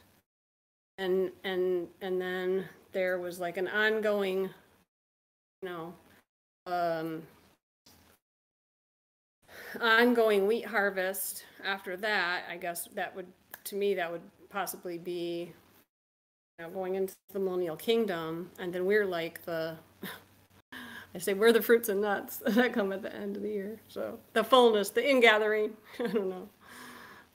But so then yeah, so so it, it goes in stages. The harvest is a parallel reflection of our you know our yearly harvest, but it it didn't happen like literally one after the other. There was time lapses. You're That's re- blinking. no, okay, there you are. Okay, good. Yeah, that's uh that's really good, uh, Lisa. I appreciate all that. Uh, before it gets lost, I have to read that. And plus, Lisa, that's amazing. If th- this is a huge find, if that is true, yeah, if you can get that to know, that'd be great. Um, second Enoch, BB Manatee put Second Enoch 33, and I appointed the eighth day also. The eighth day should be the first created after my work. It should revolve in the revolution of the seventh thousand, that the eighth thousand might be in the beginning of a time not reckoned, unending, with neither years nor months nor weeks nor days nor hours like the first day of the week. So also that the eighth day of the week might return continually. Now, Enoch, all that I have told thee, all that thou hast understood, that thou hast seen of heavenly things, and all that hast seen on earth, all that I have written in books by my great wisdom, all these things I have devised and created from the uppermost foundation to the lower and to the end, and there's no counselor, no inheritor to my creation. It's a good find there, even though it's second Enoch, but still. Everyone always says that. It's like, you know, that was really good, but you know, even if it was second Enoch or you know whatever, it's like Psy second Enoch. But no, that was really good, and uh that was thank you for that find. That was excellent. And if I can add something to that too, um, just like we have the the break there with the feasts and those months, and if we're looking at the seventh, um, you know, the seven thousandth year and as as verse of a seven thousandth day, you know, going on to the eighth day, we have, um, you know, day and night mentioned separately, kind of as se- separate entities. There was day and night, and so that transition between the seventh and eighth day could be thought of as night. And and I want to actually go back and research all the scriptures about you know, with Yahusha saying there's 12 hours of daylight, we walk in the day, and, you know, just all the different things just to see if that even makes sense. But that's another angle there too, with the with that being the night could be the transition.